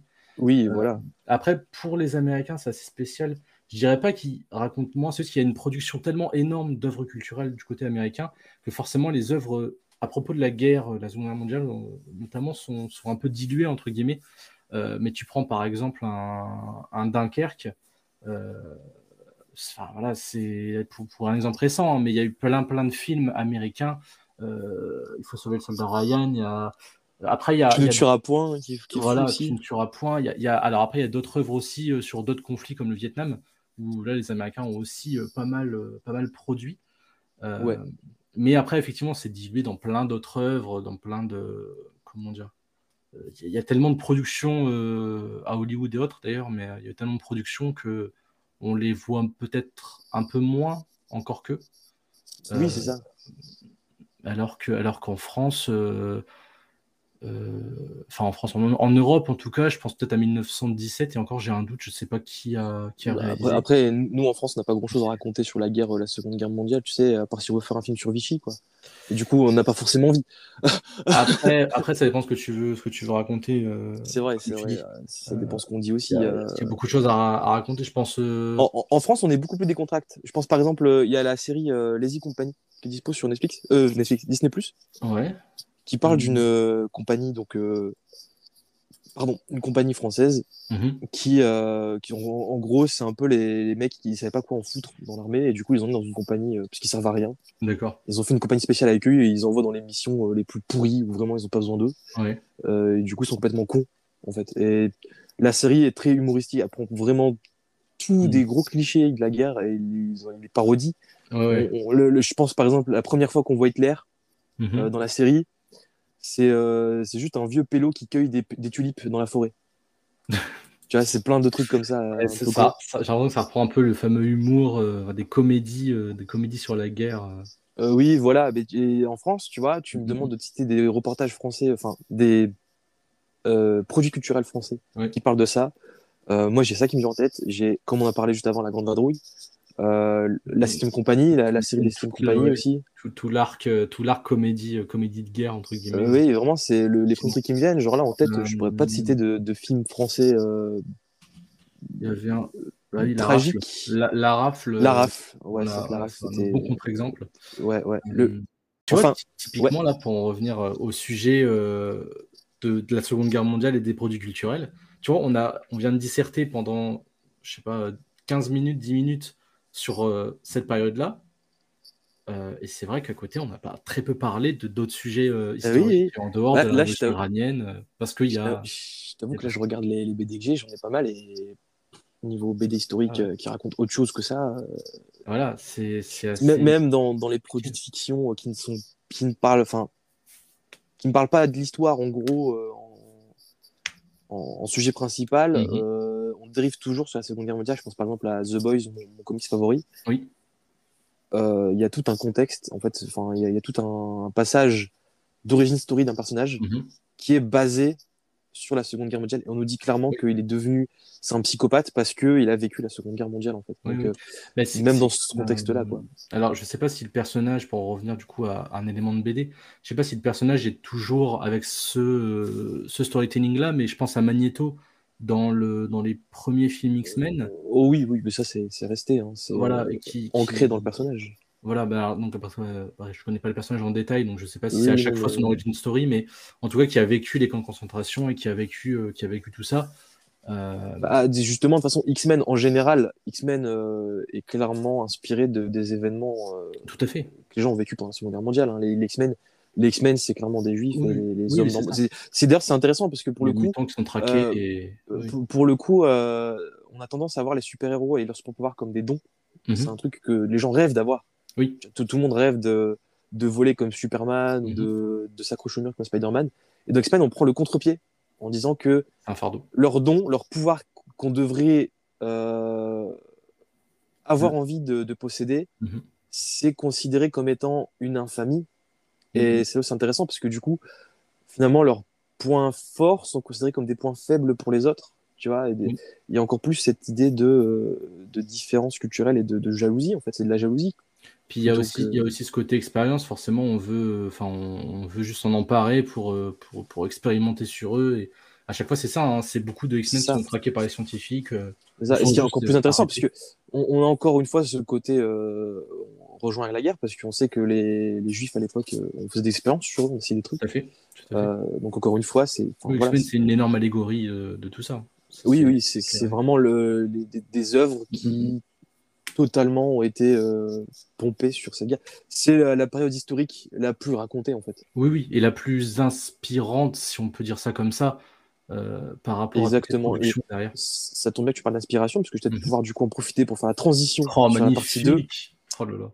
Euh, donc, partie 2 de cette émission. À moins tu encore un truc à dire, mais je pense qu'on a fait le tour. Euh, on, a fait, bon, on a fait pas mal de On a fait digressions et on est, on est pas mal. Euh, partie 2, ce pourquoi j'ai fait cette émission à la base. On va parler de la BD comme témoin d'une époque. Parce que justement, aujourd'hui, janvier 2022, j'ai pas la date exacte, l'œuvre Mouse, dont on a discuté pendant facilement une demi-heure, qui, on est tous d'accord, est euh, un produit culturel obligatoire, a été bannie des programmes d'études d'une école de Tennessee. L'école l'a considéré trop vulgaire, puisque le livre représente des images de nus et euh, une page remplie de huit gros mots. Oh là. Le conseil d'administration décidait alors qu'il était inapproprié au public d'une école pareille. Alors, au début, je me suis dit, euh, je vais aller me renseigner sur l'école, parce que Mhm. moi, je peux comprendre le conseil d'administration, on va pas forcément mettre des images de nus et des grossièretés si tu es au collège ou en primaire. En, en primaire maternelle, je suis d'accord. Au collège, moi j'ai étudié euh, Mouse au collège. Alors je devais être en quatrième. Euh, mais après, les programmes sont aussi euh, en- ils font aussi en sorte, tu vois, de. C'est du Corée. C'est du Corée. Voilà. euh, Et puis, non, mais de coller surtout à l'âge du public. Oui, c'est ça. Comment Le- le- mondial en troisième, je crois maintenant. bon, ça va. Exact. Le, le problème de cette école, c'est que c'est une université. Ah, Donc, Ah oui, là, je, je- je pense qu'en termes de, de censure, euh, ils n'étaient pas obligés de, de se régaler à ce point. Quoi. Enfin, oui, oui, oui. Et- Mais euh, alors là, si je peux faire une petite digression directement, parce que ça me fait penser à quelque chose. Ouais, ouais, vas-y. Euh, tu regardes dans les années, allez, je dirais, je crois 60-70, alors je suis pas très précis sur, le, sur la chose, mais les films français, il y avait énormément, tu voyais énormément de poitrines féminines, de seins nus euh, à l'écran. Et ça posait de problème à personne, c'était dans les mœurs à l'époque Oui, euh, du, du pays. Aujourd'hui, tu verras pas une, ou alors tu verras très peu euh, de poitrine euh, de femmes, hein, bien évidemment, parce que les hommes balaient que torse nu, pas de problème. Euh, et tu en verras très peu dans les films aujourd'hui, euh, y compris dans les films français, parce qu'on a eu cette influence américaine de cacher en fait la poitrine féminine. Et, euh, et c'est purement, euh, c'est purement une influence américaine. Euh, et là, on le voit très bien euh, avec ce, ce, bah, voilà, ce, ce- la polémique. euh, cette polémique-là, voilà. C'est moi ça que je voulais démarquer surtout, c'est euh, Mhm. témoin d'une époque parce que ça fait euh, euh, la, la BD a bientôt 40 ans depuis le jour où elle est sortie. Mhm. Euh, Oui, ça. on, on le rappelle, prix Pulitzer, preuve historique de ce qui s'est passé. Mhm. Une chose vraiment personne ne peut contester le côté historique de cette œuvre. Et en fait, ce que je trouve surtout grave et dommage, c'est que censurer cette BD déjà, c'est censurer un pan de notre histoire. Bah, surtout pour ça, en fait. C'est pas censuré pour son propos, pour ce qu'elle montre de- en termes d'horreur. C'est juste censuré pour des éléments Bateau, enfin, bateaux. Oui, c'est ça, en oui, fait. c'est ça. c'est- Parce que bateau. surtout, alors j'ai j'ai pas pu, on- j'ai pas pu trouver quel était le passage euh, qu'ils ont censuré. J'ai une petite idée dans, dans ma tête. Je, je, je crois que je vois ce que c'est. Et clairement, si euh, la personne, le professeur en tout cas qui étudie ça remet dans son contexte, je ne vois aucun problème à ça. Enfin, je veux dire, moi j'ai déjà eu des euh, beaucoup de, de comment on dit? J'ai étudié beaucoup d'œuvres avec des professeurs qui étaient extrêmement vulgaires et remises dans le contexte, finalement, bon, Bien sûr. on, Et on le comprend. Si vraiment il y a besoin, bon, bah, en tant que prof, tu fous une, un petit floutage si tu montes toi des extraits. Alors après, si le truc est à la bibliothèque ou autre, bon, bah, ça, c'est encore autre chose, tu vois. Il faut. Oui. Voilà. Mais si c'est montrer en cours certaines images ou quoi, tu peux toi-même censurer le- la chose, même censurer Oui, la, voilà. la bulle si besoin. Euh, maintenant, le côté. Alors, autant le nu. euh, bah, vu le contexte, alors j'ai pas pareil, euh, j'ai pas l'image en tête qui a été précisément censurée, mais vu Ah, le contexte, si, si tu veux, je pense que l'idée, c'est Ouais. il y a un passage dans Mouse où Ouais. euh, on...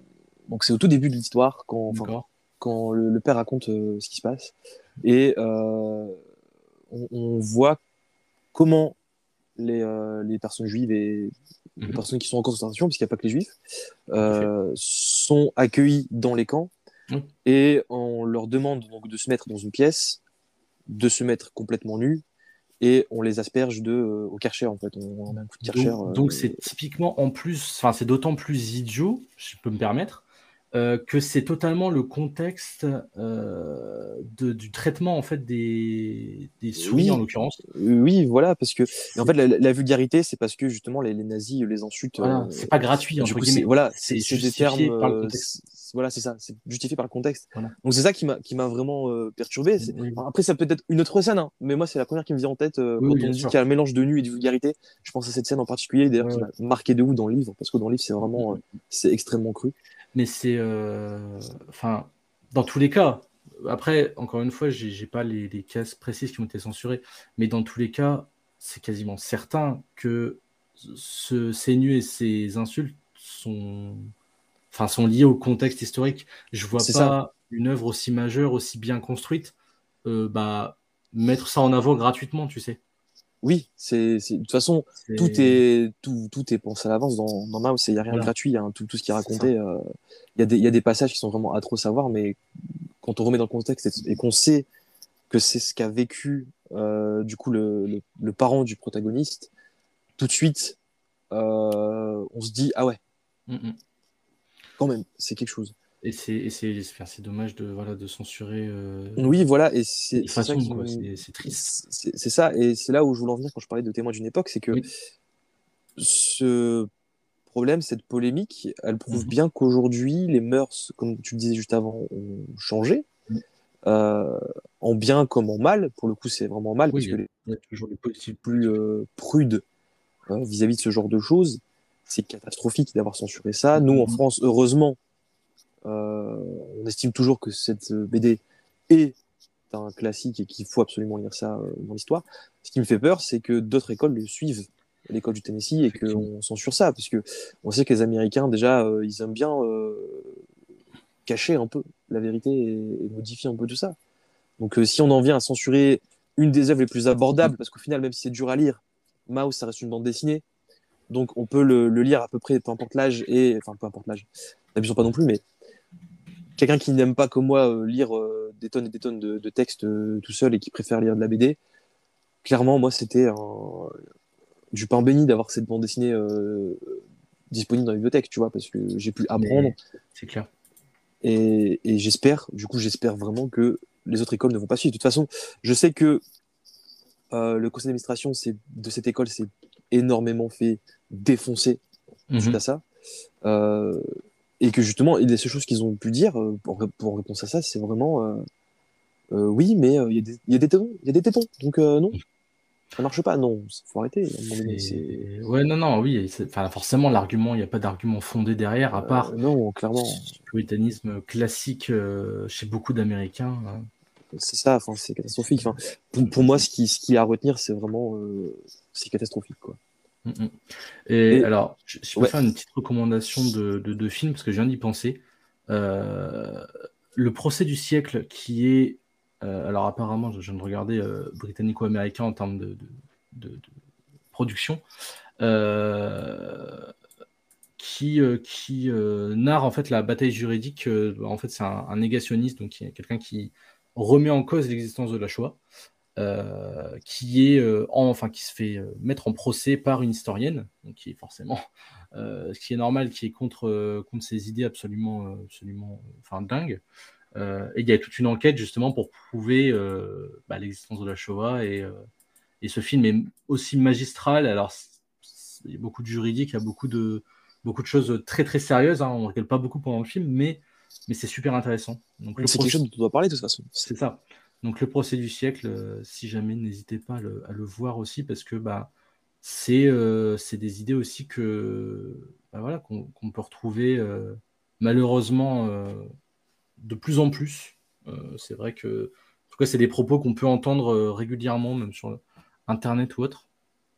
Et, euh, il ne faut pas aussi, tu vois, que ce genre de, de, polémique, d'événements comme c'était le cas pour Mouse, ça donne du grain à moudre à ces, à ces idées-là, à ces gens-là. Oui, voilà. Faut pas que ces gens continuent à censurer. Parce que c'est ça qui fait peur surtout, c'est que ce soit le premier d'une longue liste en fait. Oui. C'est ça qui fait terroriser les gens, parce que surtout que le premier du non-liste, et en plus, euh, c'est pas. Euh, c'est pas, euh, c'est pas rien, Mouse. Mm, mm, mm. Comme on le répète encore, mais c'est un, c'est une preuve historique. Tu vois, c'est vraiment. Je, je, je, je, dis peut-être une bêtise, mais je crois que quand Mouse est sorti, on a considéré que c'était le témoignage le plus précis et euh, intestable euh, de, de, ce qui s'est passé dans, dans, les camps de concentration à l'époque. C'était vraiment le, Alors, je pense que depuis le temps, il y a dû en avoir de nouveaux qui sont plus précis et plus mhm. poussés. Pour le coup, Mouse, c'est quand même, euh, si je dis pas de conneries, c'est 350 pages. C'est énorme. 350 pages. Pour une BD, c'est une somme. C'est énorme. 350 pages, sachant que sur les 350 pages, on a une minorité de passages qui se déroulent dans, le présent, parce que du coup, pour ceux qui ne savent pas comment ça se passe, c'est divisé en deux parties. On a une première partie où euh, le personnage principal, donc qui est Archie Spiegelman, euh, pose des questions à son père, et des autres parties où son père mm-hmm. raconte ce qui s'est passé durant les événements de la Shoah. Et euh, les parties Shoah représentent facilement 300 pages sur les 350. Donc c'est vraiment, c'est quasiment que ça, quoi. Et, oui, du coup, c'est pour ça que je, parlais de procès du siècle et du négationnisme. En fait, le film permettra de comprendre aussi ce qu'est le négationnisme aujourd'hui, euh, qui, enfin d'ailleurs, euh, c'est quelque chose qui a, qui a, enfin, c'est des idées qui ont, qui sont mis en place dès, euh, dès la fin de la guerre hein, finalement, Oui. même pendant la guerre, mais voilà. Une fois qu'on a su, il y en a qui remettaient en cause malgré tout. Et, euh, et alors, pas que cette école, je la pense négationniste, il n'y a pas de procès d'intention ou autre, simplement. On euh, n'est pas là dans le jugement. Peut-être que les gens qui ça. conseillent ne sont pas les mêmes euh, qui étudient. Quoi. Enfin, Et surtout, eux, euh, le conseil d'administration, je pense que c'est pour les raisons plus puritaines, comme on a, on a évoqué tout Oui. à l'heure. oui. Euh, mais par contre, ça pourrait donner des idées à des négationnistes pour euh, voilà, faire écarter des œuvres majeures. Mm, qui C'est ça, surtout qu'on on, sait qu'il y a beaucoup de gens qui comprennent mal des œuvres en plus euh, comme ça. Je pense par exemple à- au film euh, American History X, Oui, euh, qui justement pendant très longtemps a été pour des personnes dites néo-nazis un film étendard. Oui. Donc, Ces gens n'ont pas, je pense que ces gens n'ont pas, n'ont juste pas vu la fin du film en fait. Euh, je, je vois pas d'autres explications parce que quand même, euh, qui, donc, pour ceux qui ne savent pas ce que c'est, c'est un film qui parle d'un, d'une personne donc euh, d'un, d'un nazi, un nazi, qui se retrouve en prison après avoir assassiné de manière atroce euh, un homme noir. Et en prison, il va se rendre compte au final que tout ce qu'il a fait était horrible et, Mhm. euh, et c'est c'est vraiment c'est atroce tout ce qu'il a fait. Et il va chercher à se, euh, comment on dit, euh, à une rédemption, avoir une rédemption donc. Et euh, son frère, qui était inspiré par lui, devient nazi et va essayer de, de lui faire comprendre que c'est horrible ce qui se passe. On ne spoilera pas la fin du film, mais en tout cas la, la fin du film a été très mal comprise par beaucoup de gens qui ont considéré que c'était un film pro-nazi. Mm. Et c'est ce qui fait peur quand on voit que ça censure des, des œuvres comme Mouse, c'est que des gens pensent que c'est censuré pour ces raisons-là. On ne sait jamais. Il y, a, il y a beaucoup de gens qui peuvent très mal comprendre des œuvres. c'est ça. Après la polémique, euh, tu, tu connais pas l'œuvre, tu t'informes vite fait. Euh, Enfin voilà, il peut, comme tu dis, il peut y avoir des. des C'est ça, des bah, là, des- Plus, plus récemment, euh, on s'éloigne un peu du cadre historique euh, pour parler plus politique, mais Oui. j'ai vu que récemment, la politique pas- historique par, par, par oui, de toute façon. Euh, euh, il y a eu, alors j'ai pas vu le film, donc je, ne peux pas du tout donner mon avis dessus. J'ai juste Mhm. vu la polémique, donc je vais, parler, je vais parler surtout de la polémique et pas du film en soi. Il y a eu le film Bac Nord qui est sorti, Oui. euh, je crois que c'était l'année dernière, je crois. Euh, et il y a eu une petite polémique parce que quand le film est sorti, il y a eu une conférence de presse et l'un des euh, journalistes Mhm. a pris le micro pour dire euh, alors votre film est très bien. Le problème c'est que il me donne envie de voter Le Pen. Et donc les gens n'ont pas compris, tout, tout le monde s'est foutu de la gueule du journaliste Oui. Euh, en disant euh, il est complètement con parce qu'en fait apparemment le film a été très mal compris. Euh, et, et là pour le coup je crois que c'est l'inverse de ce que j'ai compris parce que le réalisateur voulait en faire un film euh, pour mettre en avant les jeunes de cité et leur euh, donner euh, comment dire plus d'importance et arrêter de les faire passer pour des délinquants. Et apparemment, il a été compris par le plus grand monde comme quelque chose de totalement inverse et un film qui veut détruire les cités, en gros, euh, les démonter. Et euh, aujourd'hui, j'ai vu que le film allait avoir une, une diffusion exclusive à euh, des personnes d'extrême droite, des Oui. d'extrême droite. Donc le, la polémique est retournée et revenue de plus belle. J'ai pas vu le film, donc je peux pas dire ce Mais que j'en pense, s'ils ont raison ou non. Mais encore une fois, c'est une preuve des gens qui ne comprennent pas le sujet. Alors là, pour le coup, ça a d'être plus un problème du réalisateur que des spectateurs. Je crois que c'est totalement un problème du réalisateur parce qu'il met en avant effectivement de, enfin de, pareil, je l'ai pas vu non plus donc, mais de, ce que j'ai compris, met vraiment en avant un côté plus sauvage entre guillemets des, des, jeunes de, enfin des personnes de banlieue au global Euh, et euh, ça se focus justement sur la BAC Nord donc sur les policiers donc ça montre des conditions de vie, euh, conditions de travail compliquées au niveau de la police, ce qui forcément donne, euh, enfin donne à manger euh, à toutes ces, tous ces discours sécuritaires de euh, oh là là la police, oh là là les jeunes, les jeunes de banlieue et, et ça, ça, ça nourrit ce discours-là en fait. Voilà. Et encore une fois, Lopez, incroyable. T'es connecté. hein. tu me permets de faire ma transition incroyable Oh pour parler de, de, de, pardon, des autres choses que je voulais raconter ensuite. Parce que du coup, on parle des choses qui ont été très mal comprises et tout dans l'histoire et, et qu'on doit remettre dans un contexte. Et justement, on va s'éloigner enfin, enfin, enfin, entre guillemets, parce que c'est faut en parler quand même, mais on va s'éloigner du coup du contexte de la guerre, etc., des choses Ouais. un peu dures à lire, pour parler, comme je le disais, des œuvres qui racontent notre histoire à nous aujourd'hui. Mhm. Donc de- du, du contexte, comment on voit les choses, etc.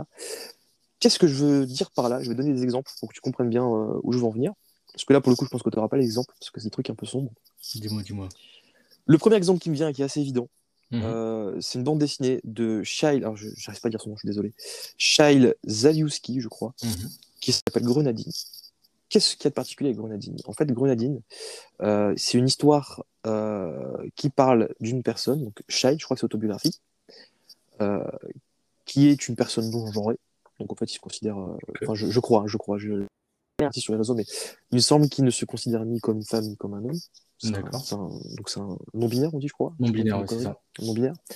Euh, et il raconte, du coup, son histoire. Alors, en soi, il n'y a pas vraiment de plot. C'est vraiment des petits, des petits sketchs, mais qui sont euh, centrés sur euh, cette portion de vie des LGBT, donc des non Ok. Et euh, c'est une BD qui est très décomplexée. hein. Ça parle de cul, Mhm. ça parle beaucoup de cul, ça parle euh, de tout un tas de choses. Mais là où je voulais en venir, c'était que cette BD-là, tu la sors il y a 10 ans, Mhm. personne n'en veut.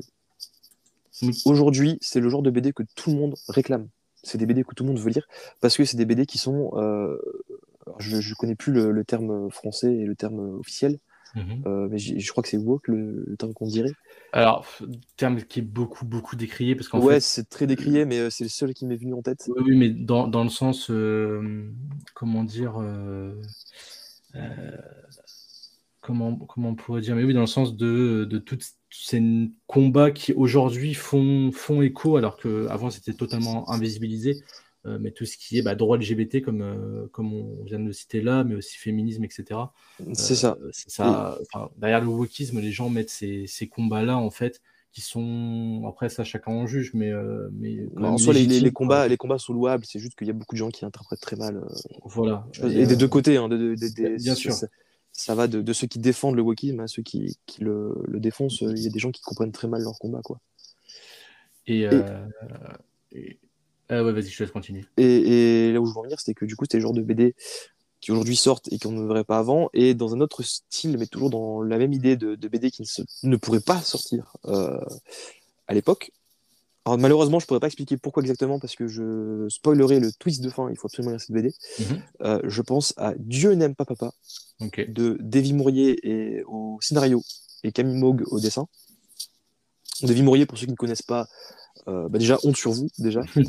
Euh, c'est l'auteur de énormément de BD. La Petite Mort.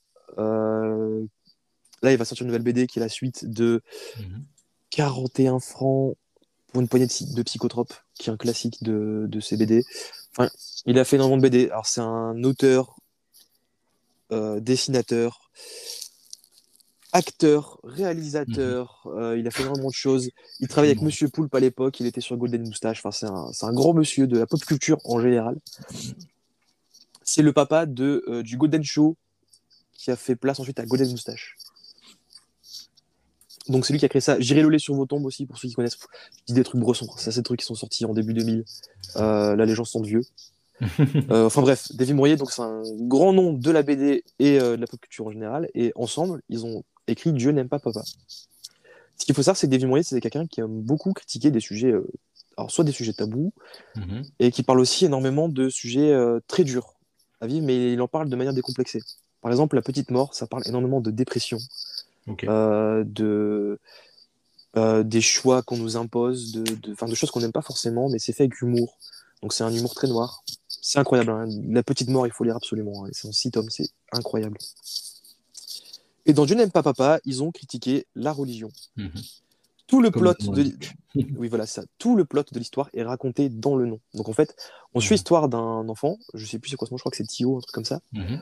euh, dont les parents viennent de se séparer. Il vit avec sa mère. Euh, C'est vraiment une religieuse euh, pure. Et elle est le, son, son ex-mari. Elle le déteste au plus haut point. Elle refuse que l'enfant voie son père. Et on ne sait pas pourquoi, avant à peu près la moitié, voire la fin de l'histoire, on comprendra pourquoi. Euh, ce qu'il faut savoir, en fait, c'est que l'histoire est racontée, pareil, de deux manières différentes. Donc, en fait, on a le, des passages qui sont dessinés par Camille Moog, qui sont incroyablement beaux. Elle dessine super bien. C'est un dessin très beau, très classique, qui raconte l'histoire donc de la mère et de, son enfant. Et il y a des passages de 2 à 4 pages qui sont dessinés par David Mourier, qui a un trait, pour ceux qui ont vu à quoi- comment il dessine, c'est très enfantin, c'est très classique, très basique. Tout le monde peut ressortir du David Mourier. C'est vraiment c'est très simple, centré, qui raconte en fait le garçon qui dessine sur son cahier.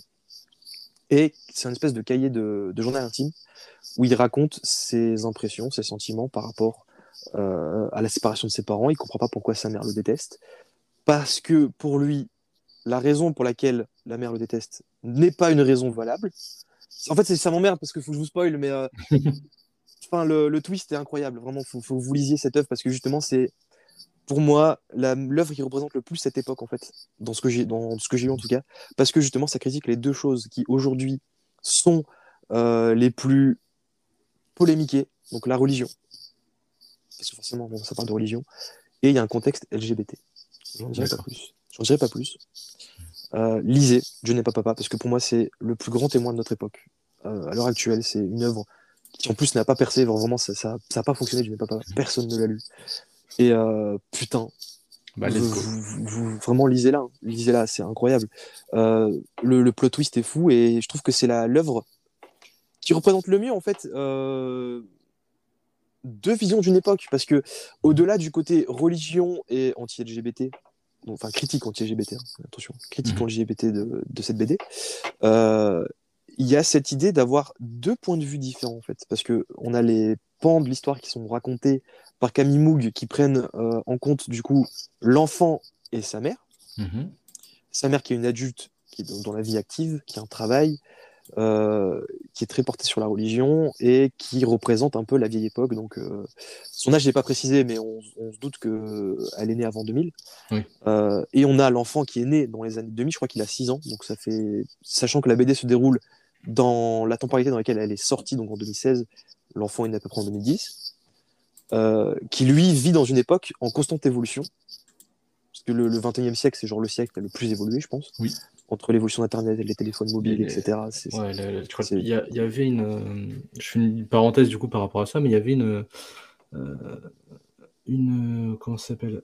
Une espèce de, graphique euh, sur les technologies. Et c'est impressionnant la vitesse après-guerre, du coup. On en revient toujours là, mais après-guerre, la vitesse à laquelle les technologies se sont. ont explosé, en fait, tout simplement.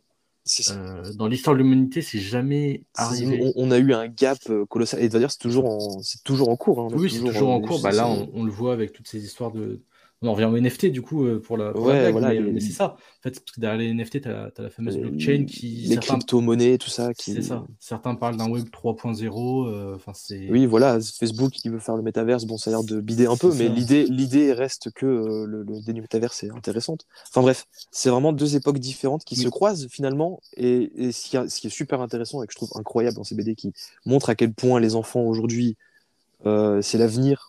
C'est très, très bateau dit comme ça, mais teste le père par rapport à ce qu'il fait, sachant que ce que le père fait, il le fait parce que l'époque a changé et qu'il peut le faire.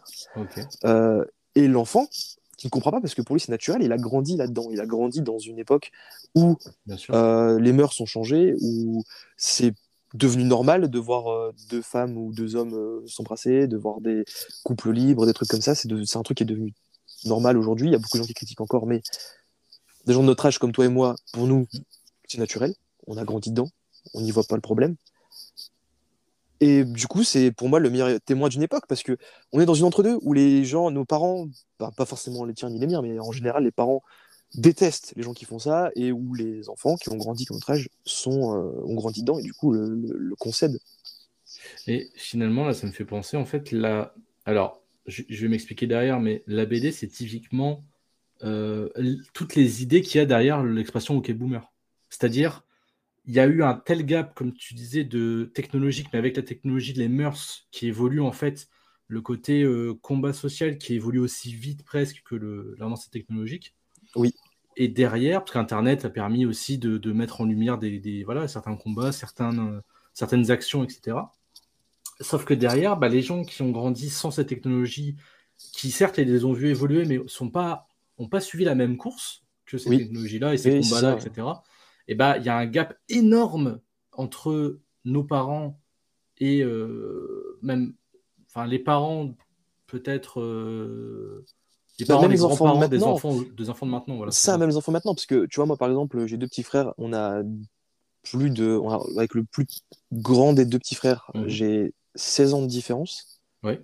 En, en soi, en, en vrai, euh, c'est pas si vieux que ça, mais en âge d'Internet, c'est énorme. Oui. Et euh, je me rends compte que je pense que mes parents à l'époque, d'une personne avec qui ils avaient 20 ans de différence, Mhm. ils avaient à peu près la même enfance.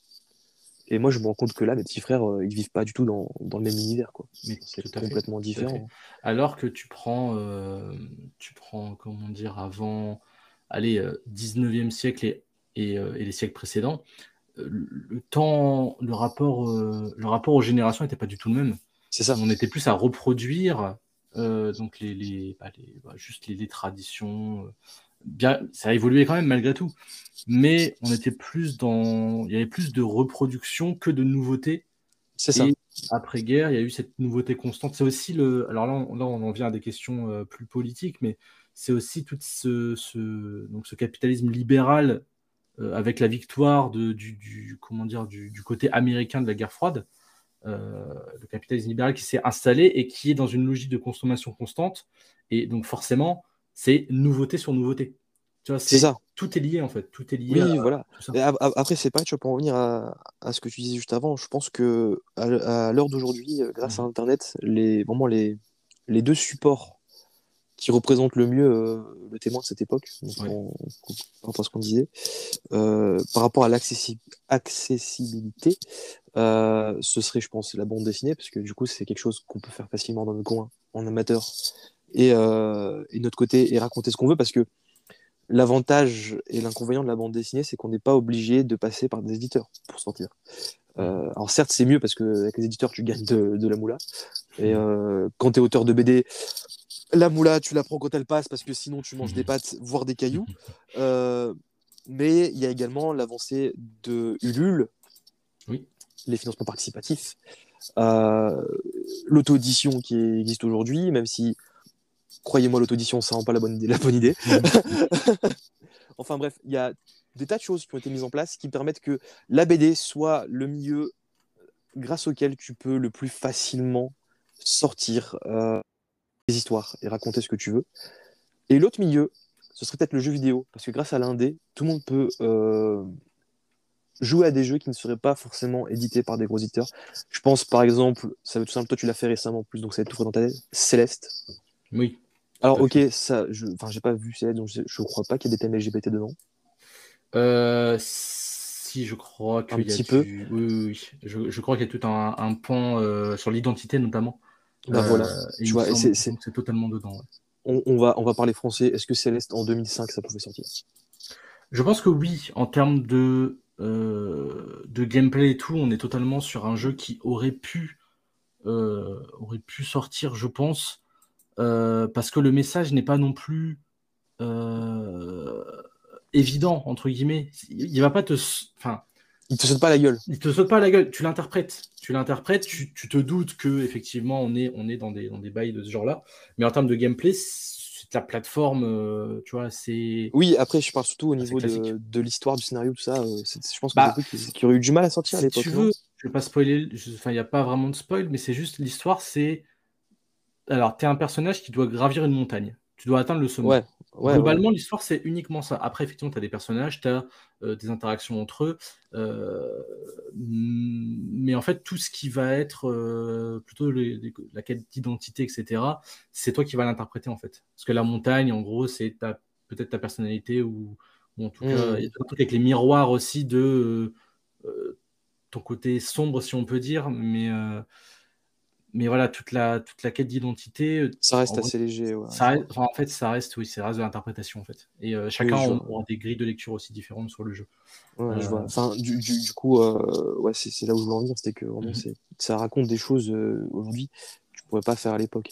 Après, euh, dans un, un autre contexte encore, tu vois, différent, mais que je trouve Mhm. assez intéressant, ça parle pas vraiment euh, d'histoire en général, mais euh, c'est quelque chose qui représente, enfin, l'histoire racontée dans, dans la BD que j'ai en tête. Mhm. Euh, je pense que ça ne serait pas raconté à l'époque. Et euh, aujourd'hui, c'est euh, des choses qui sont intéressantes parce que c'est des thèmes qu'on, qui, au premier abord, paraissent un peu bêtes et on ne veut pas en entendre parler.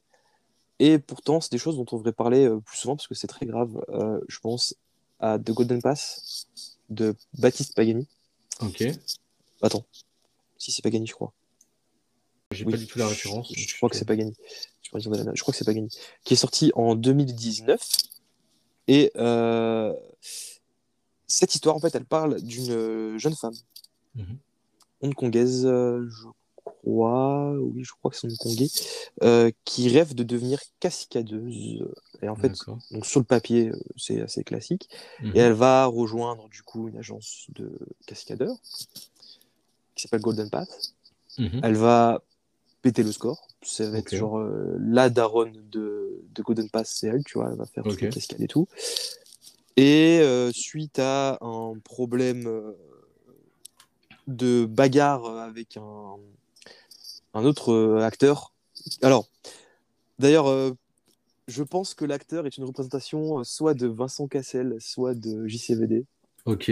Ce qui m'a fait remettre en doute pas mal d'idées que j'avais sur eux parce que si il est vraiment sachant qu'il y a eu des vraies recherches pour faire la BD si il est vraiment comme ça l'un des deux est vraiment comme ça dans la vraie vie c'est un sombre connard voilà je, je- je le dis tout de suite Euh, et donc suite à ces, à ces aléas avec cet acteur Mhm. elle sombre un peu elle va se fait virer elle va dans d'autres agences de cascade qui sont horribles avec les femmes qui les traitent vraiment comme, euh, comme des merdes euh, tout simplement. Et l'aventure, alors c'est une BD qui est, euh, elle est, elle est, pas tragique à lire. Je- je- Ouais. Tu n'es pas dépité. euh, après, c'est vrai que tu es quand même triste pour le personnage et tout ce qui se passe.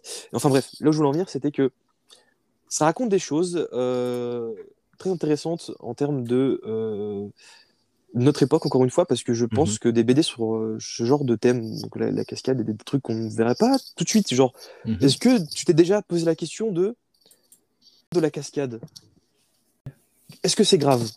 Et tu t'es jamais posé cette question? Est-ce que c'est grave dans quel sens? Ben, euh, c'est un univers euh, qui doit avoir pas mal de hauts et de bas. Genre, tu t'es jamais posé cette question. Tu vois. Oui, là, genre, c'est que- des mecs qui sautent d'un avion, quoi. Tu vois. Et au final, eh ben, ça t'apprend pas mal de trucs. Alors après, c'est particulier parce que c'est vraiment centré sur la cascade à Hong Kong, donc euh, qui est vraiment un cinéma à 90% action. Oui. Oui. euh, euh, petite production et tout ça. Mhm. Mais euh, enfin là où je voulais en venir, c'était vraiment, c'est euh, encore une fois un témoin euh, de de petites choses dont on n'aurait pas idée, qui Mhm. seraient très intéressantes. Et je pense qu'à l'époque, par exemple, dans, le- même dans le comics, tu vois, si tu lâchais une bande dessinée qui parlait de cascade, on t'aurait pas forcément accepté, parce qu'à l'époque, on était plus dans le mood de dire euh, on veut de l'argent et ton histoire de chinoise euh, qui tombe et qui se casse une jambe, on n'en veut pas, tu Tu vois. vas avoir des problèmes avec les Hongkongais, toi. Tu vas être de chinois. tu vas avoir des soucis, toi. ça remet dans le contexte, ça remet dans le contexte. je, prends le rôle du connard.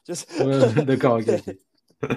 Euh, et voilà, et aujourd'hui, c'est des trucs tu vois, qui viennent tout de suite. Et le Pagani, alors je sais Ouais. pas si Golden Pass a fonctionné, mais je pense que oui, parce que c'est ça vient du label de Run, donc euh, label 619, qui est globalement le label qui fait le plus de ventes tous Mhm. les ans depuis qu'il existe. Donc je pense qu'il n'y a pas trop de soucis là-dessus. Euh, mais euh, voilà, c'est encore une fois une BD témoin d'une époque qui, qui raconte des trucs. Et je pense que dans 20 ans, on aura encore des thèmes qu'on ne pensait pas qui Bien possibles sûr. de raconter aujourd'hui. Tu vois. Ça évolue constamment et là, C'est on va, quelque chose en on, constante évolution. on va, on va sur de plus en plus de thématiques. euh, encore une fois, on revient à cette évolution euh, très très rapide. Et d'ailleurs, alors après, tu montreras euh, le truc comme tu veux, mais j'aimerais bien revenir sur le côté euh, Internet permet tu vois, des- à des artistes de se développer. Oui, vas-y, vas-y. Et parce que tu me parlais de la BD notamment et de, Des jeux vidéo. des jeux vidéo. Moi, ce qui me frappe le plus, en vrai, c'est la musique. C'est vrai. le- les beatmakers, par exemple, c'est un bon beat qui va être repéré parce que bah il y a beaucoup de veille qui est fait par, euh, par les artistes musicaux, par les maisons de disques ou autres pour, euh, bah, pour leurs artistes en fait tout simplement, ou pour, euh, pour euh, bah, eux-mêmes. Et euh, je pense, euh, alors c'est un exemple comme ça euh, par-dessus la jambe, mais à Lil Ben qui a qui, clairement un, un gamin, je crois, qui a fait euh, le, le beat de euh, tout un Gucci de, Ni- de Nino par exemple. Ouais, il est chaud. Et- Mais c'est pas, et- c'est pas Scred qui avait fait un, un beat pour euh, Booba? Oui, oui, bien sûr, Scred a fait aussi des, des beats pour Booba, et... mais il y, a des- y a des beatmakers qui peuvent émerger du jour au lendemain parce que juste il y a un de leurs beats qui a été repéré, qui a été utilisé, et derrière, euh, enfin, derrière laisse tomber, quoi, et ça, ça explose en en 2-2. Euh, après, les jeux vidéo, comme tu dis, la scène indé, euh, c'est une scène en constante aussi euh, prise de d'importance si on peut dire ça comme ça. Surtout avec les jeux un peu feel good, comment on appelle ça euh, les... Wholesome Game. Wholesome Game, voilà, qui Ouais. c'est- de plus en plus, ça arrive de plus en plus, et ça c'est vraiment, je pense que c'est exactement le genre de jeu auquel on, parlait juste avant. Euh, tout le monde s'aime, tout le monde est beau, et il faut Oui. s'accepter les uns les autres, et c'est, alors dit comme ça, Oui, ça le- paraît très euh, cliché, mais en vrai, c'est super bien d'avoir des jeux comme ça, du coup, parce que par Mais- rapport à ce qu'on nous propose d'habitude. Bah, c'est ça en fait, c'est une proposition différente. C'est euh, c'est un côté qui n'aurait pas. Tu regardes dans les AAA, donc c'est-à-dire les jeux vidéo gros budget, euh, ce qui est l'équivalent des blockbusters euh, pour les films. On est dans culture pop, donc on s'éloigne un peu de la Oui, vidéo, oui, voilà. Euh, c'était, je crois que c'était ton but aussi avec cette émission. Oui. Mais, mais du coup, donc les AAA en, en jeu vidéo, t'as pas de. À part Animal Crossing, t'as pas vraiment, je pense, de wholesome game euh, comme ça. Alors, Oui, ça, non, y a ça rien, va mais- peut-être tendre du coup à modifier l'industrie, modifier les AAA, avoir des AAA wholesome game. Mais c'est ça, mais même quand on disait dans, même dans les thématiques, euh, dans les jeux vidéo, Mhm. tu regardes les AAA, Ah bah Là- c'est là, tout de suite, hein. là tout de suite, euh, à part Elite The Last of Us qui est, qui est lesbienne, j'ai Ah oui, oui. aucun jeu qui arrive à avoir un thème un peu euh, LGBT ou même, même juste, parce que là on parle de, beaucoup d'LGBT parce que c'est vraiment ce qui revient le plus, mais même juste euh, à d'autres cultures et tout, j'en vois pas. euh, Je réfléchis, mais ouais, non, c'est compliqué. Alors là, pas, tiens, en, euh, en parlant de, en parlant de d'autres cultures ou autres, euh, on va peut-être en, en profiter pour faire un petit, un petit SO, un petit, euh, petite salutation à Afro Gamers, qui est une, une asso de, euh, comment dire, de, de, de- de joueuses euh, du coup afro-descendantes et qui promeut justement cette culture, euh, bah, cette culture euh, notamment africaine euh, dans le jeu vidéo. Et c'est vrai que tu la croises très peu cette culture. Oui. euh, Enfin, elle, est- elle est très, enfin, soit invisibilisée, soit juste peu présente sur la scène. Alors que, bah, typiquement, il n'y a, pas si longtemps, j'avais vu passer une. Ils avaient mis en avant un, un jeu vidéo. euh, euh, comment dire alors, euh, de je ne sais plus quel pays d'Afrique, mais euh, c'était des développeurs. voilà, c'était un studio africain. Et, et tu, tu vois, ce que tu dis là, c'est, super intéressant, ça permet de rebondir sur un truc. Mhm. Euh, donc. L'émission que, alors moi je l'ai tournée hier, mais du coup ce sera soit la, la prochaine émission, soit celle qui précède celle-ci, je sais pas encore. Euh, on a parlé de Samurai Jack. Voilà, si, si jamais cette émission sort avant, vous avez déjà l'épisode suivant. Euh, on a parlé de Samurai Jack et un truc qu'on a remarqué avec euh, Moxomox, donc c'était mon invité, euh, c'est que Samurai Jack il était grave en avant sur son temps. Donc c'est un dessin animé qui est sorti en 2000 début 2000, Oui. 2001. Épisode 1. Euh, donc le personnage principal, Jack, il voyage dans le monde et il apprend des techniques de plein de pays différents. Et donc déjà, ça c'est super cool parce que le premier épisode, euh, on voit Jack qui apprend euh, des techniques de chasse en Afrique, il apprend le tir à l'arc en Angleterre, je crois. Enfin bref, il apprend plein de trucs partout. Et tous les épisodes de Samurai Jack mettent en avant... Alors, la plupart du temps, c'est du culture fictive parce que forcément, Samurai Jack se passe dans le futur. Très souvent, on a des- aussi des cultures qui sont mais inspirées par des cultures d'aujourd'hui. Mhm. Et, euh, et du coup, c'est une preuve que à l'époque, déjà, en début 2000, on essayait déjà de mettre en avant des cultures et des euh, Oui. traditions qu'on n'aurait pas vues à l'époque. Et c'est- un des premiers dessins animés, en tout cas, qu'on a, que j'ai pu trouver euh, bon, en m'enseignant, Mhm. qui était vraiment dans cette idée de, bah, de découvrir des nouvelles horizons. Mais oui, y a, y et c'est vrai, vrai que dans le jeu vidéo, euh, alors historiquement, on a, on a les deux grands pôles, euh, États-Unis-Europe, donc plutôt, on va dire, occidental, et Japon. Euh, donc là, on commence à avoir aussi la Chine et, les- et la Corée qui aussi s'imposent de plus en plus sur le marché jeux vidéo. Mais c'est vrai que tout ce qui est, par exemple, jeux vidéo indien, jeux vidéo Moyen-Orient, c'est encore plus compliqué avec les, les nombreux conflits, mais aux jeux vidéo euh, en Afrique ou même en Océanie, euh, il y a beaucoup de continents qui sont pas du tout dans le truc. Oui, oui, Euh, oui. même Amérique du Sud, eux vont plus consommer le marché mobile pour les, tout ce qui est consommateur. Mais c'est pareil, Amérique du Sud, on n'a pas non plus de euh, grande production, euh, ouais, c'est très peu quoi. même peu. basé, même dans les jeux vidéo, basé sur ces genres d'endroits. euh, voilà, de tête, tu me demandes de citer des, des jeux vidéo qui parlent un peu de, de pays qu'on n'a pas l'habitude de voir. Je te dis peut-être, euh, à la limite, tu as la Tasmanie avec le jeu vidéo Thaï. Euh, Mhm. voilà, ça rappelle des souvenirs pour les gens. Euh, je crois que dans, dans Sly, dans Sly 3, je crois, il y a un Oui. passage en Australie, non? Oui, oui, dans Sly, euh, Avec le, le koala, ouais. Ouais, tout à Euh, fait. bah, c'est ça- bah, Sly, c'est un des ça, c'est la base du oui, c'est la, la, base du jeu, c'est le voyage. Le, le, monde, ouais, globalement. Parce que j'allais dire Uncharted, mais même Uncharted, en fait, euh, sur les quatre jeux, euh, les environnements, ils se ressemblent tous au final. Bon, c'est toujours de la jungle, c'est de la jungle. Ou de Alors, beaucoup de jungle au, sur le premier, effectivement. Il y a, oui, il y a le, peut-être le, le, quatrième, euh, tu voyages en Syrie à un moment donné. Ouais, il y a le, il y a le 3 qui est en Afghanistan, si je dis pas de conneries. Mmh, alors, euh, c'est euh, Roubalkali, c'est au Yémen, enfin Yémen, Arabie. Yémen, oh, voilà. Il y a le, il y a le 2, le 2 c'est euh, Himalaya, je crois. Entre... Euh, ouais, c'est ça. Ouais, ouais, c'est euh, Népal, si, je crois. Du, du, coup, au final, si on voyage beaucoup, mais là, grosse production AAA, c'est un des seuls jeux où tu as du voyage, quoi. Mmh, mmh, c'est vraiment, c'est sous-représenté. Et même, même dans la BD, j'ai envie de te dire, il n'y a pas non plus beaucoup de Golden Pass parce que ça se passe à Hong Kong, mais sinon, la plupart du temps, c'est soit États-Unis, soit France, soit fictif. Et encore, j'ai envie de te dire, quand c'est représenté, alors il peut y avoir un petit peu de côté culturel, mais c'est beaucoup représenté pour le paysage en fait. Tu vas voyager dans tel pays parce que euh, ça te plonge dans un paysage, paysage assez particulier. C'est ça. Et moins pour euh, montrer la culture ou autre. Alors effectivement, dans Uncharted 3, euh, quand tu vas traverser un marché dans je ne sais plus quel pays, bon bah oui, forcément tu vois, tu vois des gens qui vivent d'une autre manière qu'en Occident ou autre, mais ça va pas beaucoup plus loin que ça. Et euh, le propos de fond, c'est surtout, euh, on est poursuivi par les méchants en fait dans le marché et tu te bats à coups de poisson. Globalement, globalement, c'est ce qui se passe dans, dans, dans ça avance 3. là, là, de tête, si je devais te citer une œuvre où on voyage pas mal, ça serait peut-être Tintin, où là vraiment c'est assez diversifié. Bien sûr. Et je pense que dans la BD, tu as justement un peu plus de diversité dans le oui, quand même. dans le, la culture en fait. Euh, on apporte la culture en BD. Si je dois te citer une BD où vraiment en termes de culture, mhm. euh, t'apprends grave, c'est Astérix. Parce que Astérix, il faut savoir que les albums, euh, il y a trois albums différents à chaque fois, enfin trois mhm. types d'albums.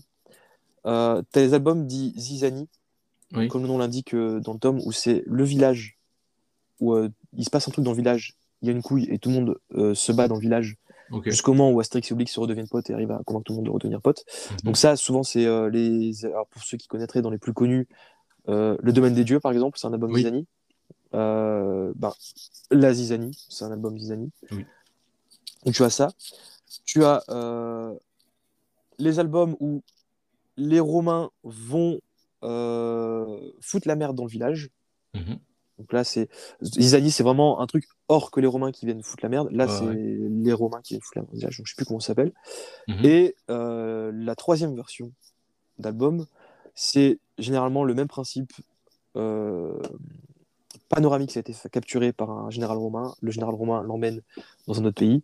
Astérix et Obélix doivent aller le sauver, accompagné d'une personne représentante de ce pays mhm. euh, pour aller l'aider. Et là, niveau culture, tu te régales. Euh, Astérix chez les Bretons, Astérix en Hispanie, euh, Astérix euh, chez les Vikings, enfin chez les Vikings et les Bretons, c'est à peu près la même chose. Enfin, le bouquet d'Astérix, par exemple, pareil, de mm c'est vraiment des albums où ils vont dans des contrées et. Et le voyage. C'est ça, t'as le côté voyage et c'est les seuls BD où l'intérêt de lire ces albums-là, mhm. où il s'est capturé, c'est d'en apprendre sur les cultures parce que ils vont dans ce pays et oh misère, Obélix apprend qu'il n'y a pas de sanglier, comment il va manger? Mhm. Et du coup, on lui fait une cuisine typique de ce pays et il se régale. Il fait Oh, c'est super bon cette cuisine typique de chez toi. Et voilà, et c'est plein de trucs comme ça et c'est super intéressant. Euh, ce qui est un peu dommage, par contre, c'est que du coup, c'est euh, centré sur la culture de l'époque. Donc, on pas la culture d'aujourd'hui, tu vois. C'est vraiment la culture à l'époque gauloise. Tout à fait, tout à fait. Mais tu retrouves euh, malgré tout des, éléments, ça permet d'en apprendre aussi sur la culture. Alors, antique, alors toujours pareil, on n'est pas non plus sur des exactitudes historiques absolues. Non. Mais malgré tout, euh, voilà, tu apprends des choses, les, euh, Tu, as un imaginaire aussi. Euh, oui, c'est ça. Bah, de toute façon, Astérix, c'est simple. Hein. Si, on oublie, alors, si on oublie les personnages du village, qui sont totalement fictifs, et si on oublie la plupart des généraux romains, parce qu'il y en a quelques-uns mhm. qui sont vraiment vrais, tous les personnages d'Astérix sont des personnages qui ont réellement existé. Euh, Vercingétorix, il est, euh, il est officiel dans la, dans la, dans mythologie. D'ailleurs, Vercingétorix, c'est le, le, cousin du chef du village de Bélix, de Astérix. Euh, et dans, je crois que c'est dans Astérix le Gaulois. Donc c'est le tout premier album, vraiment tout premier, où on, on, nous raconte le, comment Vercingétorix a déposé les armes. D'accord. Et si vous voulez un, un alors, petit big up à mon poteau Sofiane, qui m'a offert pour mon anniversaire une encyclopédie Astérix Nice. Ça s'appelle Astérix les coulisses. Euh, et c'est un gros, euh, comment un- une grosse encyclopédie Mhm. qui relate tous les albums d'Astérix et euh, des, avec des histoires autour. Pourquoi celui a été créé et tout. Et euh, on apprend plein de choses super intéressantes. Et Astérix est beaucoup, beaucoup plus documenté qu'on peut le penser. Il y a des trucs super intéressants. Tout à fait. Et bah là, tu vois, typiquement, ça me permet de rebondir sur un truc où tout à l'heure, je voulais justement évoquer Astérix, etc. Euh, typiquement, on a eu, donc là, pour, euh, pour le concours, j'ai un, un sujet qui s'appelle les frontières. Ouais. Donc, je dois plancher sur ce sujet. On a eu des cours dessus et durant un cours, on parlait, euh, on parlait des barrières. Donc, la, la frontière qui est matérialisée par une, par une barrière, par des murs ou autre. Euh, bah, typiquement, euh, sur une accroche, en fait, notre prof nous a mis une photo de d'Astérix. où en fait, c'est le, le- mur d'Adrien, donc qui était, qui était fait pour séparer la limite de l'Empire romain, séparée des Écossais, qui étaient Ouais. plus au nord. Euh, et, et ça a rappelé aussi, en fait, ce- cette planche-là faisait aussi une petite référence au mur de Berlin, où tu avais donc euh, un, bah, du coup, un, un Anglais, un Britannique, je sais pas, qui venait et qui disait comment je vais vendre mon poisson, ou un Écossais, enfin bref, Oui. comment je vais vendre mon poisson, parce qu'en fait, euh, bah, t'a- t'avais le mur, quoi, et le Oui, Romain oui. qui lui répond, bah, il faut faire le tour.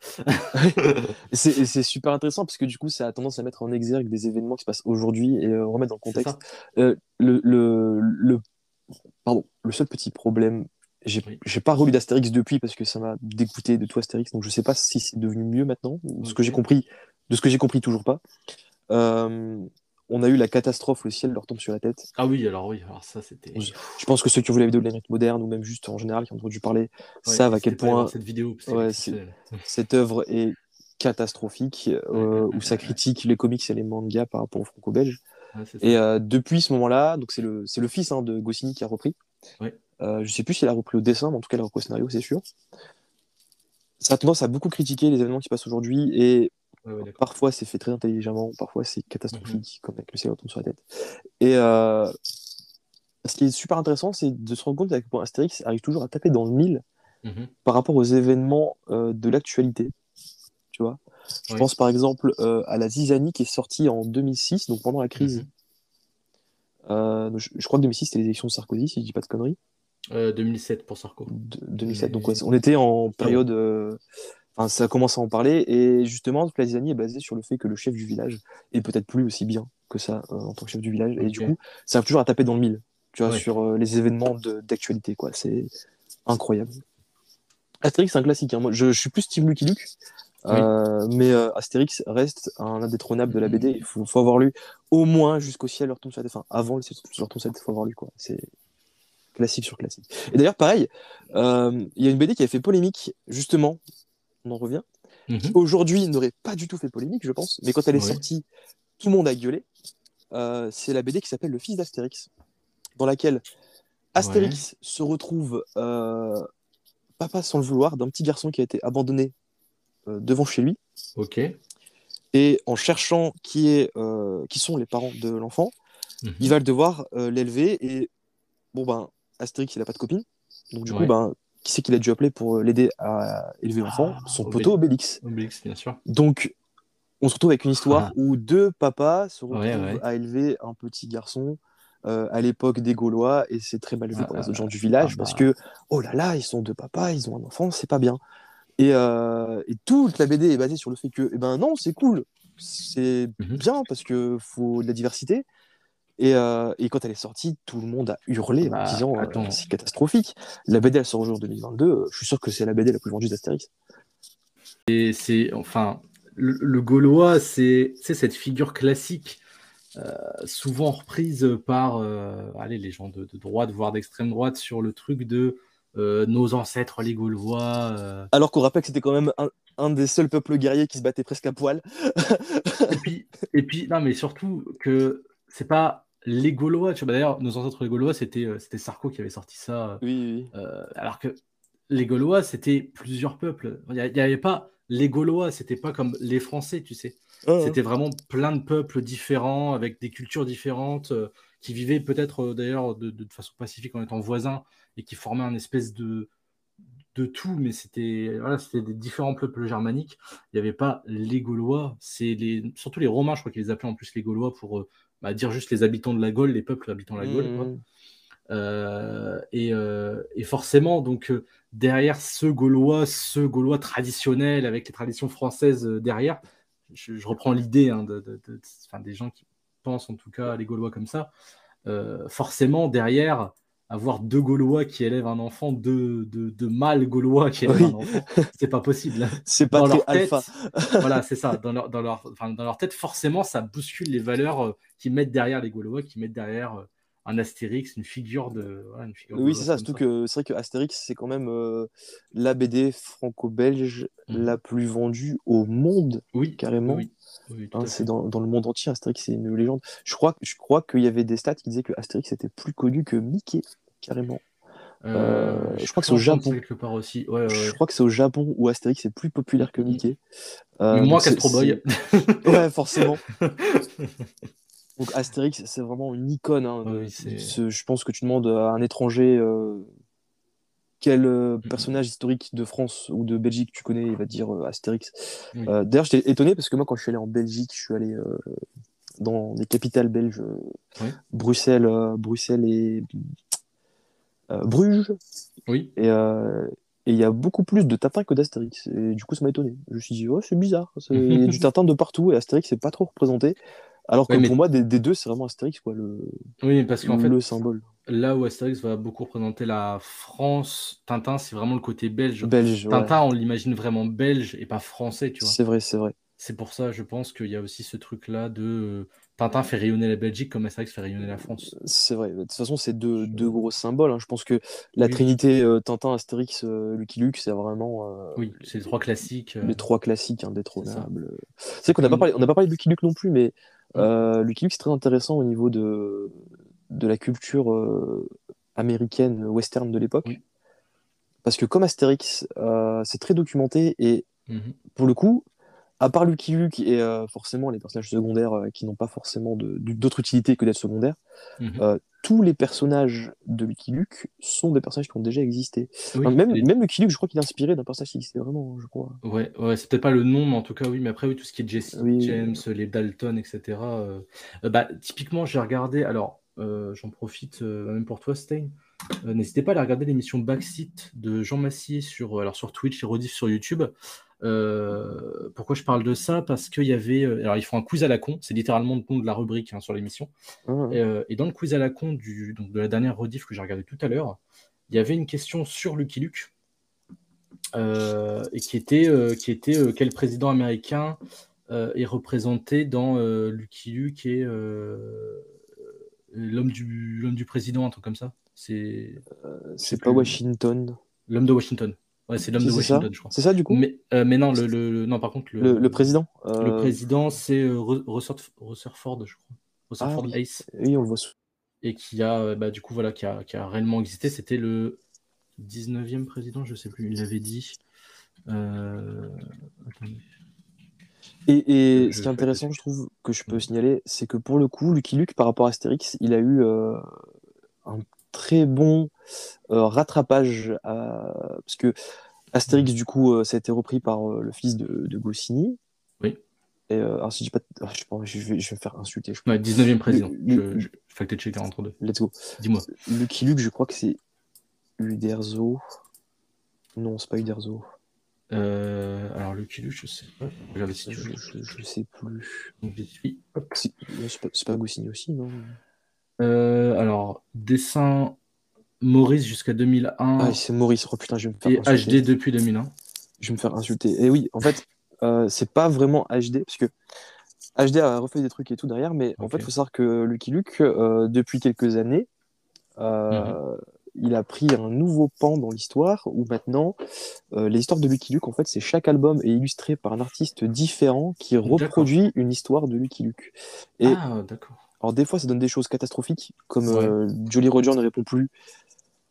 Bon, en vrai, en vrai c'est pas nul, mais euh, juste, euh, c'est aux F tier, vraiment. C'est à, ne pas voir. Par contre, il y a deux choses qu'il faut absolument, forcément pour le côté historique, qui est juste très cool à lire. C'est L'homme qui tue Lucky Luke, parce que Euh, ça déconstruit le mythe de Lucky Luke d'une puissance de ouf. En fait, on, on, on voit vraiment Lucky Luke comme un méchant plus qu'un gentil, ce qui rend le tout vraiment super intéressant à voir. D'accord. Et ça rappelle bien le côté euh, western en fait de l'époque où, Mhm. au final, à l'époque, euh, si t'étais pas le shérif, euh, t'étais juste un hors-la-loi. Oui. Euh, et l'autre que je conseille de lire, c'est Lucky Luke Wanted, qui met en avant des femmes cow-boys, enfin des, c'est pas vraiment, parce que cow-boys c'est pas vraiment des gens qui chassaient des chasseurs de primes, mais des, des femmes qui chassaient du coup Oui. les primes, qui se mettent à chasser Lucky Luke et qui sont des femmes qui ont vraiment existé euh, à l'époque, euh, à cette époque, et euh, qui racontent pas mal d'anecdotes qui se sont avérées vraies euh, à ce moment-là. Donc en fait, ce qui est intéressant, c'est que depuis que les auteurs ont repris les albums de Lucky Luke, ils ont tendance à mettre leurs petites pattes dedans Mhm. et parfois, il y a des albums qui sont ultra réalistes, comme euh, où justement Mhm. dedans, Lucky Luke. Alors, pour le coup, Lucky Luke, on dit qu'il tire plus vite que son nom, mais c'est pas vrai parce que dans les albums, on, il tire vraiment plus vite que son nom. Oui. Dans Lucky Luke Wanted, euh, c'est une réputation qu'on lui donne en fait. Donc, il tire, il tire juste extrêmement vite. Oui. Mais tout le côté fantastique n'y est plus. D'accord. Oui, c'est Euh, vraiment un truc plus réaliste, plus. Voilà, comme dans L'homme qui tue à. Lucky Luke d'ailleurs. Dans L'homme qui tue à Lucky Luke, c'est très réaliste aussi. Il y a plus ce côté euh, il tire plus que son nom. Et ce qui est super intéressant, parce que pour le coup, Lucky Luke, je trouve que maintenant, c'est devenu euh, des BD limite documentaires sur l'époque, où tu as vraiment Mhm. Lucky Luke, qui est un personnage de fiction, qui a été intégré dans des histoires euh, Oui. qui sont vraiment passées euh, aujourd'hui, tu vois. C'est super intéressant, je trouve. Et, et clairement, moi je suis très heureux qu'il y ait euh, enfin, toujours cette aura de Lucky Luke parce que quand je regarde le genre western aujourd'hui, à part dans Red Dead Redemption et quelques films, je pense aux frères Sister qui, sont, qui ont été adaptés il n'y a pas si longtemps, il y a, il y a quelques années, Oui, oui. euh, à part quelques films très rares, très peu, en vrai très peu visibles si tu ne t'intéresses pas au genre, le genre western est, je vais, je vais mettre des mots forts, mais presque mort aujourd'hui. Oui, oui. Bah, pour moi, le seul moment où il a su remonter un peu, c'est quand Tarantino il a commencé à faire ses petites périodes avec euh, Django et Louis Salopard. Oui, Et après Mais, ça, il n'y a, euh, plus rien eu. Mais il a fait que deux films parce que aussi il fait, Oui. euh, il fait des films, euh, comment dire, euh, Il y a des thématiques presque- avec ses films. presque uniques. euh, Voilà, c'est oui, ça. Chaque voilà. fois, il fait un, un film de genre différent sur un, un genre différent. euh, Il- ouais, sinon il va se lasser vite, quoi. c'est ça. Enfin, après, c'est son, c'est son style à lui de faire, voilà. un- Et, et ouais, et, encore, film je possible, sais mais- même pas si Django et Louis Salopard, on peut les considérer comme des films de western, parce que ça se passe dans une époque western, mais Oui, mais euh, est-ce que ça reprend vraiment des codes bah, le Django, non. Pour moi, c'est plus tout ce qui est film sur l'esclavage et tout, qui est un vrai Oui, genre. voilà, et Comme la Seconde Guerre mondiale, ça a beaucoup été traité. C'est ce ça, et même euh, les, l'esclavage. les, les huit salopards, tu sais, c'est Réservoir Dogs, mais avec des cow-boys. hein. Bah, c'est un, Et ouais, donc, c'est un huis clos. euh, les oui, Huit Savoirs, c'est voilà. un huis clos, donc on est. Ouais, c'est juste le... c'est juste un film d'époque en huis clos. ça, gens les gens les ont qualifiés de western parce que ça se passe euh, à l'époque euh, colonialiste. C'est ça qu'on dit, je crois, je sais plus. Euh, non, même- enfin, même pas. Non. Western, ça va plus être. euh, euh, alors, je- est-ce que c'est forcément après la guerre de sécession? Je ne sais pas. Mais en gros, c'est euh, souvent mais- c'est fin 19e siècle, début Oui, 20e voilà, siècle enfin, aux on- États-Unis. On les a appelés western parce qu'il y a des cow-boys dedans, quoi. Enfin, mais ça, sinon, c'est- conquête de l'Ouest et. et- c'est vrai que c'est un, un genre qui, qui décède de plus en plus, alors que c'est un genre qui a inspiré beaucoup de choses. hein. Star Wars, c'est très western dans, dans l'idée. hein. Mais euh, plus que plus qu'inspirer des choses, le genre western, c'est de là que découlent tous les genres, enfin tout le genre, euh, comment dire, euh, des films de gangsters en fait. Mhm. Euh, alors là, là pour le coup, j'ai pas mal de pas mal étudié la question parce que j'ai un mémoire sur une sur une série télé de, de, de gangsters typiquement, enfin qui, qui parle de qui parle de, de trafic de cocaïne à l'échelle mondiale tout ça. Donc j'ai étudié un peu le un peu le cas. Et, euh, et en fait, le film de gangster a totalement pris la suite euh, du film de western qui est son, son, son père, si on peut dire, Mhm. aujourd'hui. Son- ouais, c'est le fondateur. C'est ça, c'est totalement ça. Et c'est dommage pas plus, enfin que les deux genres ne coexistent pas aujourd'hui parce que ils pourraient se répondre en fait. Il y a, Bah, il y a vraiment les mêmes logiques en fait dans Bah, ces tu vois, deux pour, genres. pour le coup, je peux te répondre que euh, si tu cherches ce genre de choses, justement, mets-toi à la BD, parce que la BD, les deux genres coexistent très bien. Et aujourd'hui, le western, Oui. c'est même un des genres les plus lus euh, de la BD. Euh, hier, je suis allé, euh, je suis passé dans le Cultura qui est dans, pas loin de chez moi, et ils ont Ouais. carrément fait un stand spécial western. Ok. Euh, Il y a beaucoup de... Alors, je- moi, j'en ai pas beaucoup, donc je peux pas t'en citer Mhm. euh, là tout de suite. Moi, par le clip, j'en ai pas beaucoup. Euh, dans les plus connus, je sais qu'il y a Undertaker. Euh, oui, je l'ai vu passer, euh, pas pareil en librairie. euh, Euh, oui, j'en- voilà. Alors, est-ce que c'est celle-là que j'avais vue aussi? J'en avais Je vu pense, je, je sais que c'est un des plus populaires. Ouais, ouais, après, de tête, je t'en citer d'autres, mais c'est un genre qui est extrêmement représenté dans la BD. Même en manga, là, de tête, je peux te dire, il y a Peacemaker, que je connais, qui est très sympa, qui parle d'un. C'est un espèce de cow-boy, en fait. Mais là, c'est un peu comme Bleach. Alors, c'est pas. Enfin, dit comme ça, ça a l'air con. Dans Bleach, ils se battent avec des épées qui ont tous des particularités. Dans, dans Mm, Peacemaker, c'est pareil, sauf que, armes. sauf que c'est pas euh, des pistolets magiques. Ouais. Euh, c'est l'idée, c'est juste qu'en fait, euh, les mecs sont plus connus par rapport aux armes qu'ils portent que par rapport à leur réputation, tu vois. Et en gros, tu suis l'histoire d'un gars qui a le peacemaker, qui est genre le flingue. Oui, tu sais que le porteur du peacemaker, quand tu le croises, tu te fais fumer, quoi, tu vois. Et c'est très intéressant. D'ailleurs, c'est ce qui est super intér- intéressant, Oui. c'est de voir qu'ils mixent euh, du coup le style western avec le style manga. Et putain, comment ça passe super bien, mec. Ça m'intéresse Genre, le, le- le, énormément. le- ce le que tu tome 1, dans le tome 1, il y a, il y a un fight en fait entre les deux et tu te dis, dans le monde western, tu vois, l'attention est toujours mise sur le fait que euh, t'es la petite musique euh, en fond, les deux qui se regardent avec le flingue dans la main, et tu te dis, mais sur un manga, comment tu veux rendre ça intéressant, tu vois? Et la mise en page et euh, la manière qu'ils utilisent Ah, euh, pour représenter le truc, c'est super stylé. Et d'ailleurs, tu apprends des vrais trucs euh, Mhm. sur comment ils s'affrontaient à l'époque avec leurs flingues.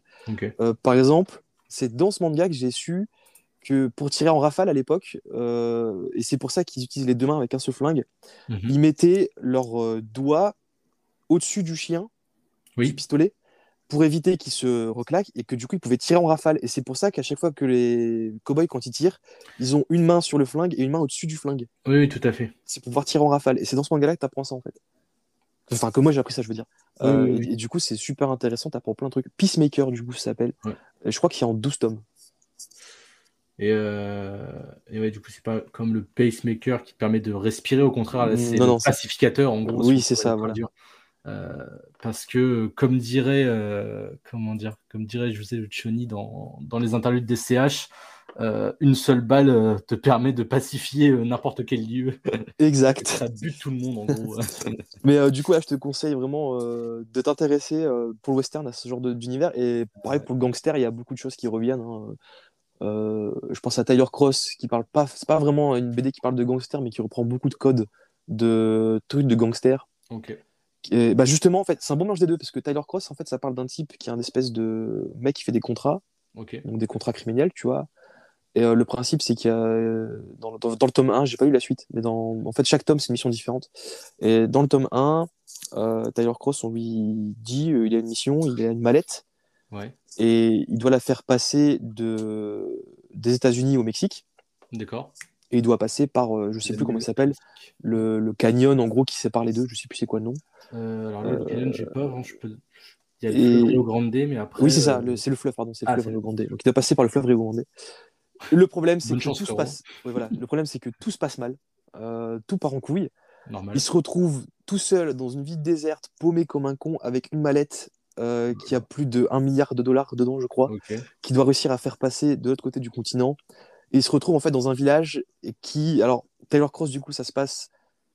Il n'y a pas de date précise, mais on sait que ça se passe dans une époque similaire à la nôtre. Mhm. Donc c'est très, euh, du coup, 21e siècle. Et il se retrouve dans un village qui fait très western, en fait, où euh, t'as pas beaucoup de maisons.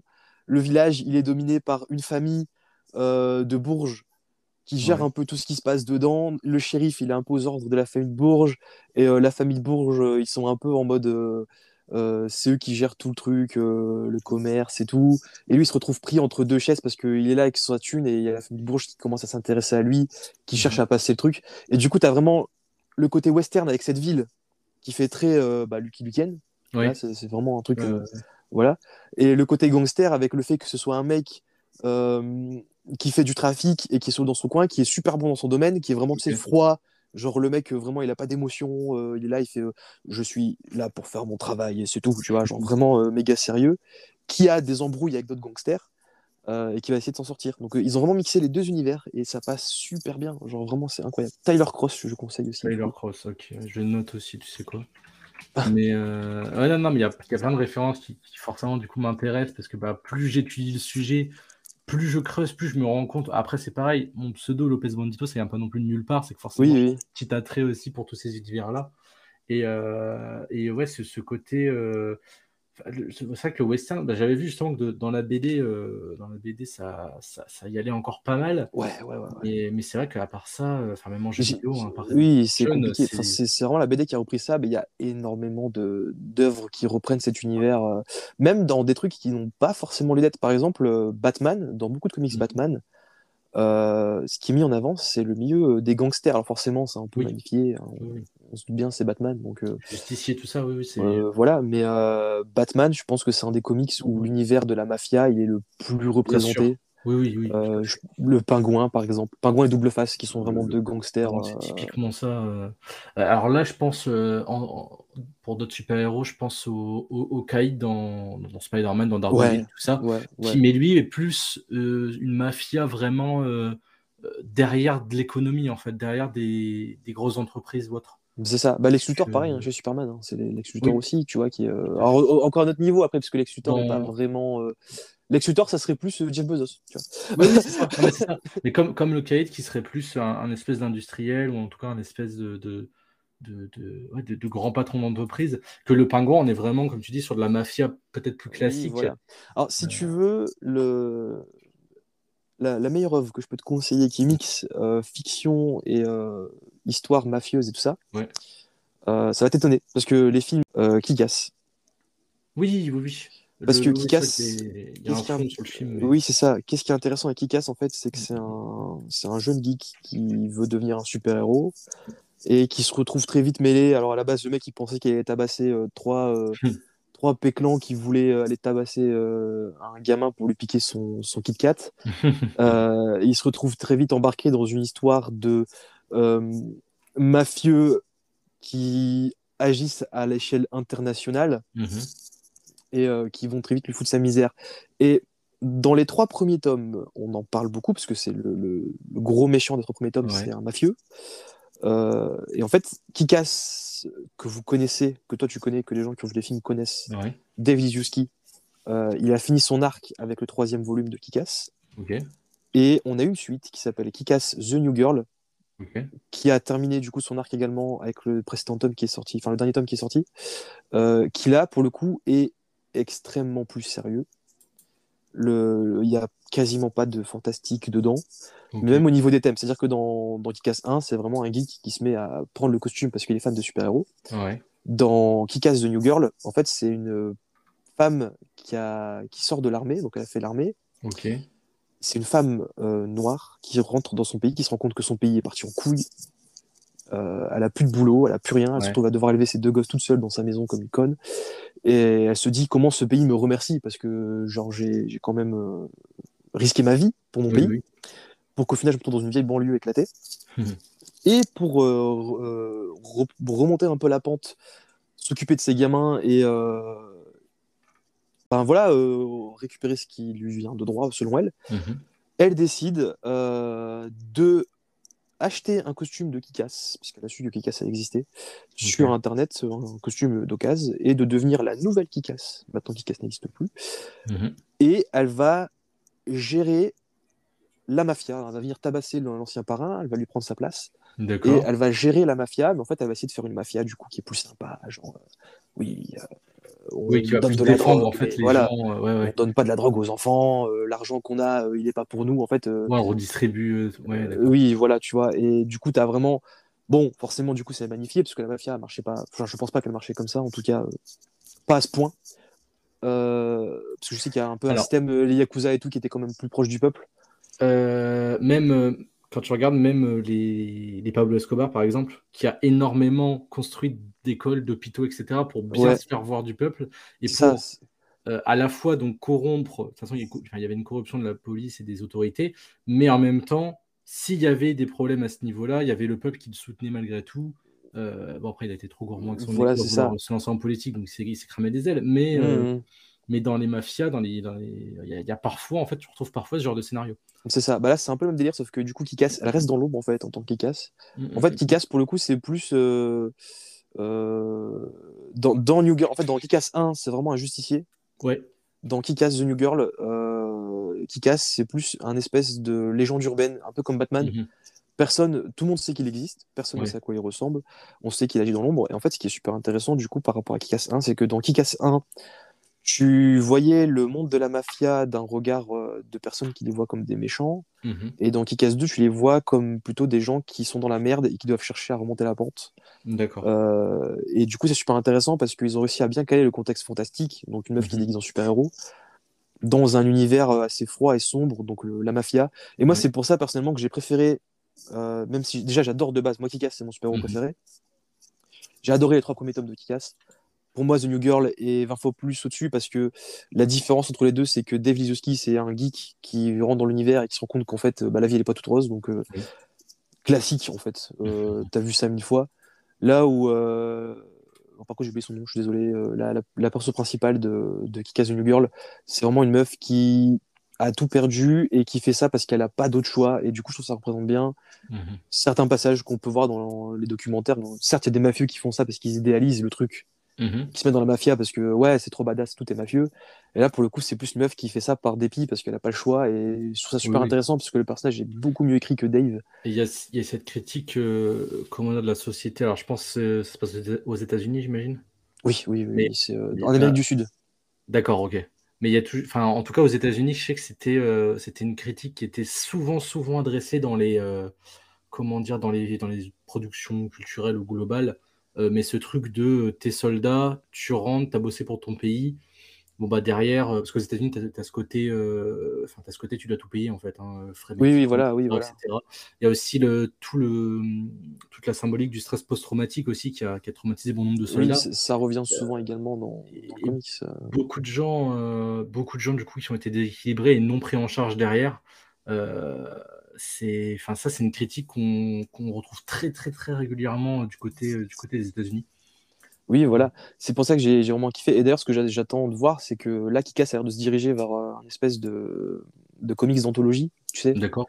Donc à chaque fois, tu suis un personnage différent, parce que dans, Ouais. dans le premier, on a eu Dave qui était un geek qui devient super-héros. Ouais. Dans New Girl, du coup, on a euh, cette femme qui sort de l'armée qui devient super-héros. Et à la fin de New Girl, euh, on a une petite euh, scène euh, post, euh, post-crédit de fin de. BD, dans laquelle un personnage mystère euh, s'achète un costume de Kikas. Donc du coup, j'ai hâte de voir ce que ça va donner, parce que si on garde ce contexte de mafia, et que dans le premier, on a vu du coup la mafia comme des méchants, et dans le deuxième, la mafia comme une manière de sortir de la merde un peu, Mhm. j'ai hâte de voir ce qu'on peut donner sur euh, bah, la troisième anthologie du coup de Kikas.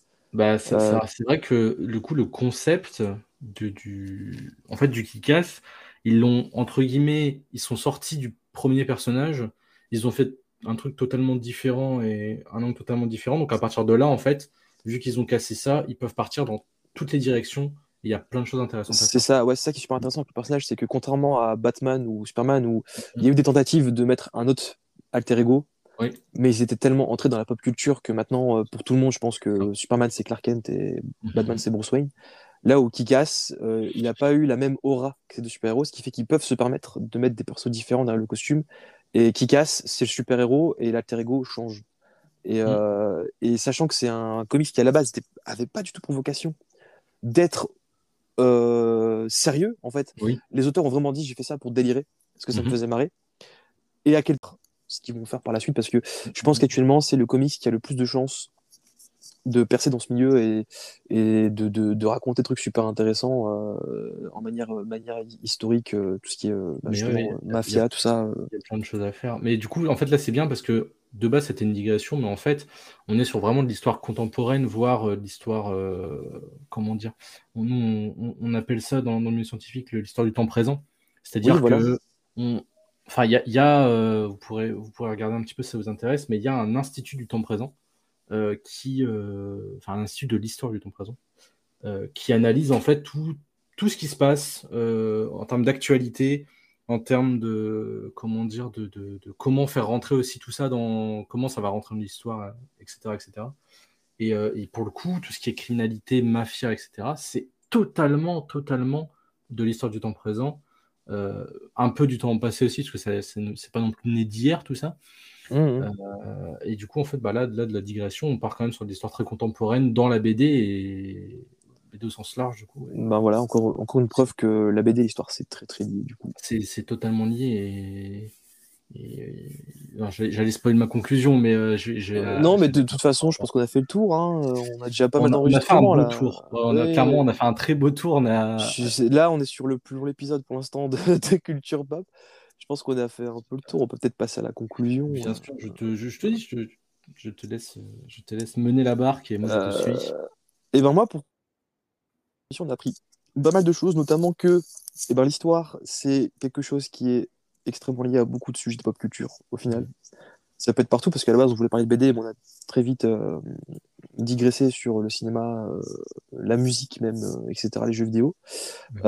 Et si je peux me permettre, on aurait pu développer autant que ça sur chacun de ces supports-là, parce qu'en fait, pour chaque support, l'histoire est liée d'une manière différente, mais est liée. exact. Forcément liée. comme il y a une histoire de ces supports-là, euh, l'histoire inspire ces supports-là et, la BD, c'était l'occasion de, quand même se fixer et pas partir en steak total sur tous les sujets, parce que sinon ça sortait pas. Déjà, oui, voilà. c'est très bon comme épisode. Euh, j'ai hésité à parler de histoire en général. Après, je me suis dit déjà que la BD, on va sûrement euh, partir un peu en couille. Je vais rester sur la BD. Totalement. Voilà. Et donc du coup, voilà, c'est quelque chose qui est très lié à l'histoire. Et surtout, ce qu'il faut retenir sur tout l'épisode qu'on a dit aujourd'hui, c'est qu'il faut des euh, ces éléments pour nous. Il faut arrêter de vouloir censurer tout ce qui passe. Euh, dans une certaine mesure, évidemment, n'oublions pas Tintin non plus. Euh, enfin bref, juste penser que que ce soit des journaux, des films, des documentaires ou même des BD, tout produit mérite d'être étudié. Et il ne faut pas les bloquer pour des sujets qui ne servent à rien, notamment la qui est complètement con. Euh, Mouse mérite d'être toujours étudié en cours et devrait l'être. Et également, j'espère que dans, plus tard, dans 20 ou 30 ans, on parlera de BD qui sont sortis aujourd'hui et qui ne parlent pas forcément de la guerre. Euh, que ça deviendra euh, quelque chose de, classique dans les écoles. Et, même pour rebondir là-dessus, là je parlais plutôt d'un côté, dans le côté recherche scientifique. Heureusement, heureusement qu'on a des œuvres ou euh, des documents qui sont ultra, ultra, euh, bah, soit horribles, soit borderline, soit tout ce que tu veux. C'est pas le cas de Mouse parce que c'est très intéressant, mais euh, heureusement, par exemple, qu'on a des documents, pour revenir à la Seconde Guerre mondiale, mais des documents de, des nazis encore aujourd'hui, parce que sinon, comment veux-tu l'étudier en fait? Comment veux-tu comprendre la réalité des choses si t'as pas, enfin, si tu censures absolument tout ce qui va contre tes idées ou tout ce qui va contre une certaine vision du monde, tu vois? euh, c'est pareil, les documents, euh, pour prendre un autre exemple, euh, mais pendant la guerre froide, il y avait un anticommunisme assez fort. il y a eu beaucoup de censure à, ce propos-là, mais heureusement que malgré tout, on a, on a toujours des éléments pour étudier bah, les, crimes, par exemple, du, régime stalinien ou autre, parce que bah, pour pouvoir l'étudier, il faut s'intéresser à ce qui a été produit autour. Et, et, comme tu dis, la censure est, pas toujours bonne. Alors, il y, a des, y a des censures légitimes, mais il faut toujours garder ces éléments de côté pour pouvoir bah, montrer en fait des exemples, des contre-exemples. Ouais, ce qui est intéressant à faire, c'est ce que Disney a fait avec ses films et de, de, mettre un petit disclaimer au début en disant attention, c'est remettre dans ce contexte en fait. Je, suis totalement d'accord avec ça. Ouais, ouais. Je suis totalement d'accord avec ça. Voilà. Et je, bah voilà, je pense qu'on a fait le tour. Avant de terminer, est-ce que tu as une petite recommandation pour les gens qui sont là Jeux vidéo, films, BD euh, Alors, juste avant, je voulais bah, du coup revenir sur la petite conclusion que j'ai pas voulu spoiler tout à l'heure. Ouais, vas-y, vas-y, vas-y. Ouais. Tu l'as dit à demi-mot, c'est que l'histoire est partout, euh, que l'histoire est dans la BD, que... mais en fait, l'histoire, euh, comme tout est politique, tout est historique finalement. l'histoire, tu vas, tu vas la retrouver absolument partout. Il y a une histoire pour chaque chose. Euh, il y a une histoire pour chaque objet que vous avez autour de vous, il y a, une mm, mm. histoire pour chaque personne autour de vous. Euh, et l'histoire en tant que discipline, c'est bien plus restreint que ça. Hein. C'est une discipline scientifique, mais l'histoire au sens large, euh, voilà, elle est, elle est, vraiment partout. Il y a bien sûr, le terme histoire, il euh, faut, le différencier selon le contexte. On, l'a vu de toute façon, à force de digresser. À chaque fois qu'on digressait, au final, on parlait quand même d'histoire. Euh, on parlait plus de BD, mais on parlait tout de même d'histoire. C'est ça, c'est vraiment, vraiment quelque chose que vous retrouverez partout. Euh, c'est incontournable, en fait. C'est juste incontournable. Et c'est pour ça qu'on ne peut pas vraiment dire j'aime pas l'histoire. C'est comme certains qui diraient j'aime pas la politique. Dans tous les cas, ça te concerne. Dans tous les cas, oui. tu es produit de cette histoire. Et juste soyez curieux. Voilà, ce serait peut-être le mot le plus important. Très belle conclusion. Voilà. soyez curieux, intéressez-vous à l'histoire, ou en tout cas, euh, intéressez-vous à des œuvres qui vous intéresseront à certaines périodes historiques, certains éléments historiques, et, et votre, votre vie sera douce. Très belle conclusion.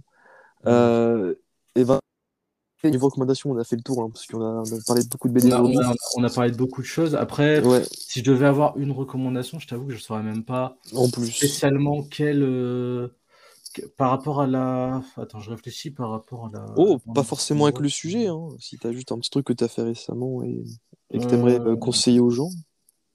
Bah, j'ai envie de vous dire, on parle de beaucoup de choses sur euh, comment dire, euh, parce qu'à part ma chaîne Twitch, en ce moment, j'ai pas, enfin, j'ai des projets en cours avec d'autres gens aussi, Mhm. euh, notamment avec, euh, avec mon petit Steiny. euh, Hmm, J'attends toujours, j'attends toujours la date. D'ailleurs, je vais vous envoyer un message là sur le groupe dans pas longtemps, mais Parfait.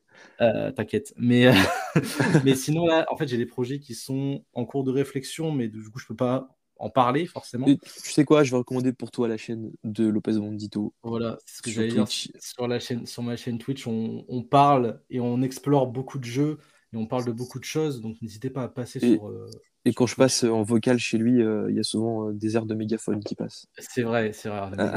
c'est une institution maintenant. C'est notre institution. Mais, euh, mais non, mais en vrai, oui, sur, sur la chaîne, on parle d'énormément de choses. Donc, euh, si vous voulez venir échanger, euh, bah, twitch.tv slash Lopez Mondito, n'hésitez pas. Parfait. Euh, Alors attends, je baille un peu. Ah, mais Ouais. vas-y, je t'en prie. Désolé. Euh, moi, comme petite recommandation, récemment, pour, euh, parce que du coup, pour ceux qui ne savent pas, je me suis mis sur TikTok à faire des critiques. Oui, c'est euh, euh, donc, c'est Steny 8 pour ceux qui s'intéressent. Euh, et du coup, pour le- la petite critique que j'ai, dernière critique que j'ai fait, je me suis relu euh, Poussière de Geoffroy Monde, qui est incroyable. C'est un lore de fou. Je peux pas spoiler parce qu'en fait, tout le, tout le plot de l'histoire se révèle dans le tome 2. Donc, euh, si Mm. je vous, faut que je vous spoil le tome 2 pour vous expliquer. À savoir juste que ça parle de multivers et de. Mm. Ça parle de multivers et un truc qui est très rare à voir dans les BD parce que les multivers, à part euh, DC et Marvel, personne n'en parle. Euh, alors qu'il y a plein de trucs incroyables à explorer. Et je trouve que Geoffroy Monde a su extrêmement bien représenter les multivers. Et euh, comment ce serait possible scientifiquement d'en Mhm. d'en produire un. Ce qui est super intéressant. Donc euh, je vous conseille d'aller lire Poussière aux éditions Delcourt. Un- une trilogie de BD qui est très très cool. Voilà. Et bien sur ce, mon petit Lopez, Merveilleux. euh, on va dire au revoir à tout le monde. Eh bien, bonne journée, bonne soirée à vous. Ça dépend quand vous écoutez tout ça. Et Exactement. euh, bah, merci d'avoir écouté. J'imagine ce long épisode. euh, là, au moment où je parle, on est à 2h22 minutes oui. et euh, plusieurs secondes. Donc, euh, bon, ce sera certainement un petit peu moins avec le montage. euh, voilà, j'imagine. Je, je pense qu'on va être sur deux heures d'épisode, un peu moins. Ah Ouais, a- On a, on a dit pas mal de trucs intéressants, euh, il n'y a pas eu Oui. beaucoup de coupures. Alors, Oui, c'est clair. Qu'on a beaucoup parlé. Et que... Ouais, ouais. temps, le sujet le veut aussi. c'est ça, je l'avais dit, que- je, je l'avais prévenu, hein, je lui ai envoyé un message avant, je lui ai dit Lopez, l'épisode va être long. Oui, mais c'était sûr. Enfin, je veux dire, même si tu resteras à Histoire et BD, ça reste. euh, ah, c'est vrai que voilà, c'est Histoire et BD, il y a énormément, énormément de, de, de dessinées historiques. C'est Pour l'instant, je trouve que honnêtement, c'est l'épisode qui m'a le plus amusé dans, dans ce qu'on a fait. bah, C'était euh, très cool, très intéressant, on a appris plein de trucs tous les deux. et, et avec plaisir, hein, si tu as d'autres sujets que tu veux explorer, euh, tu veux explorer avec ma personne. Un jour, on parlera du cinéma et, et l'histoire et tu verras. Ah oui, oui, bah là, c'est Ah. pareil. C'est pré encore plus de refs, t'auras encore plus de refs, l'émission va durer 5 heures. pré- prévoit 24 heures en fait. hein, euh, c'est- ça, va être, ça va être terrible.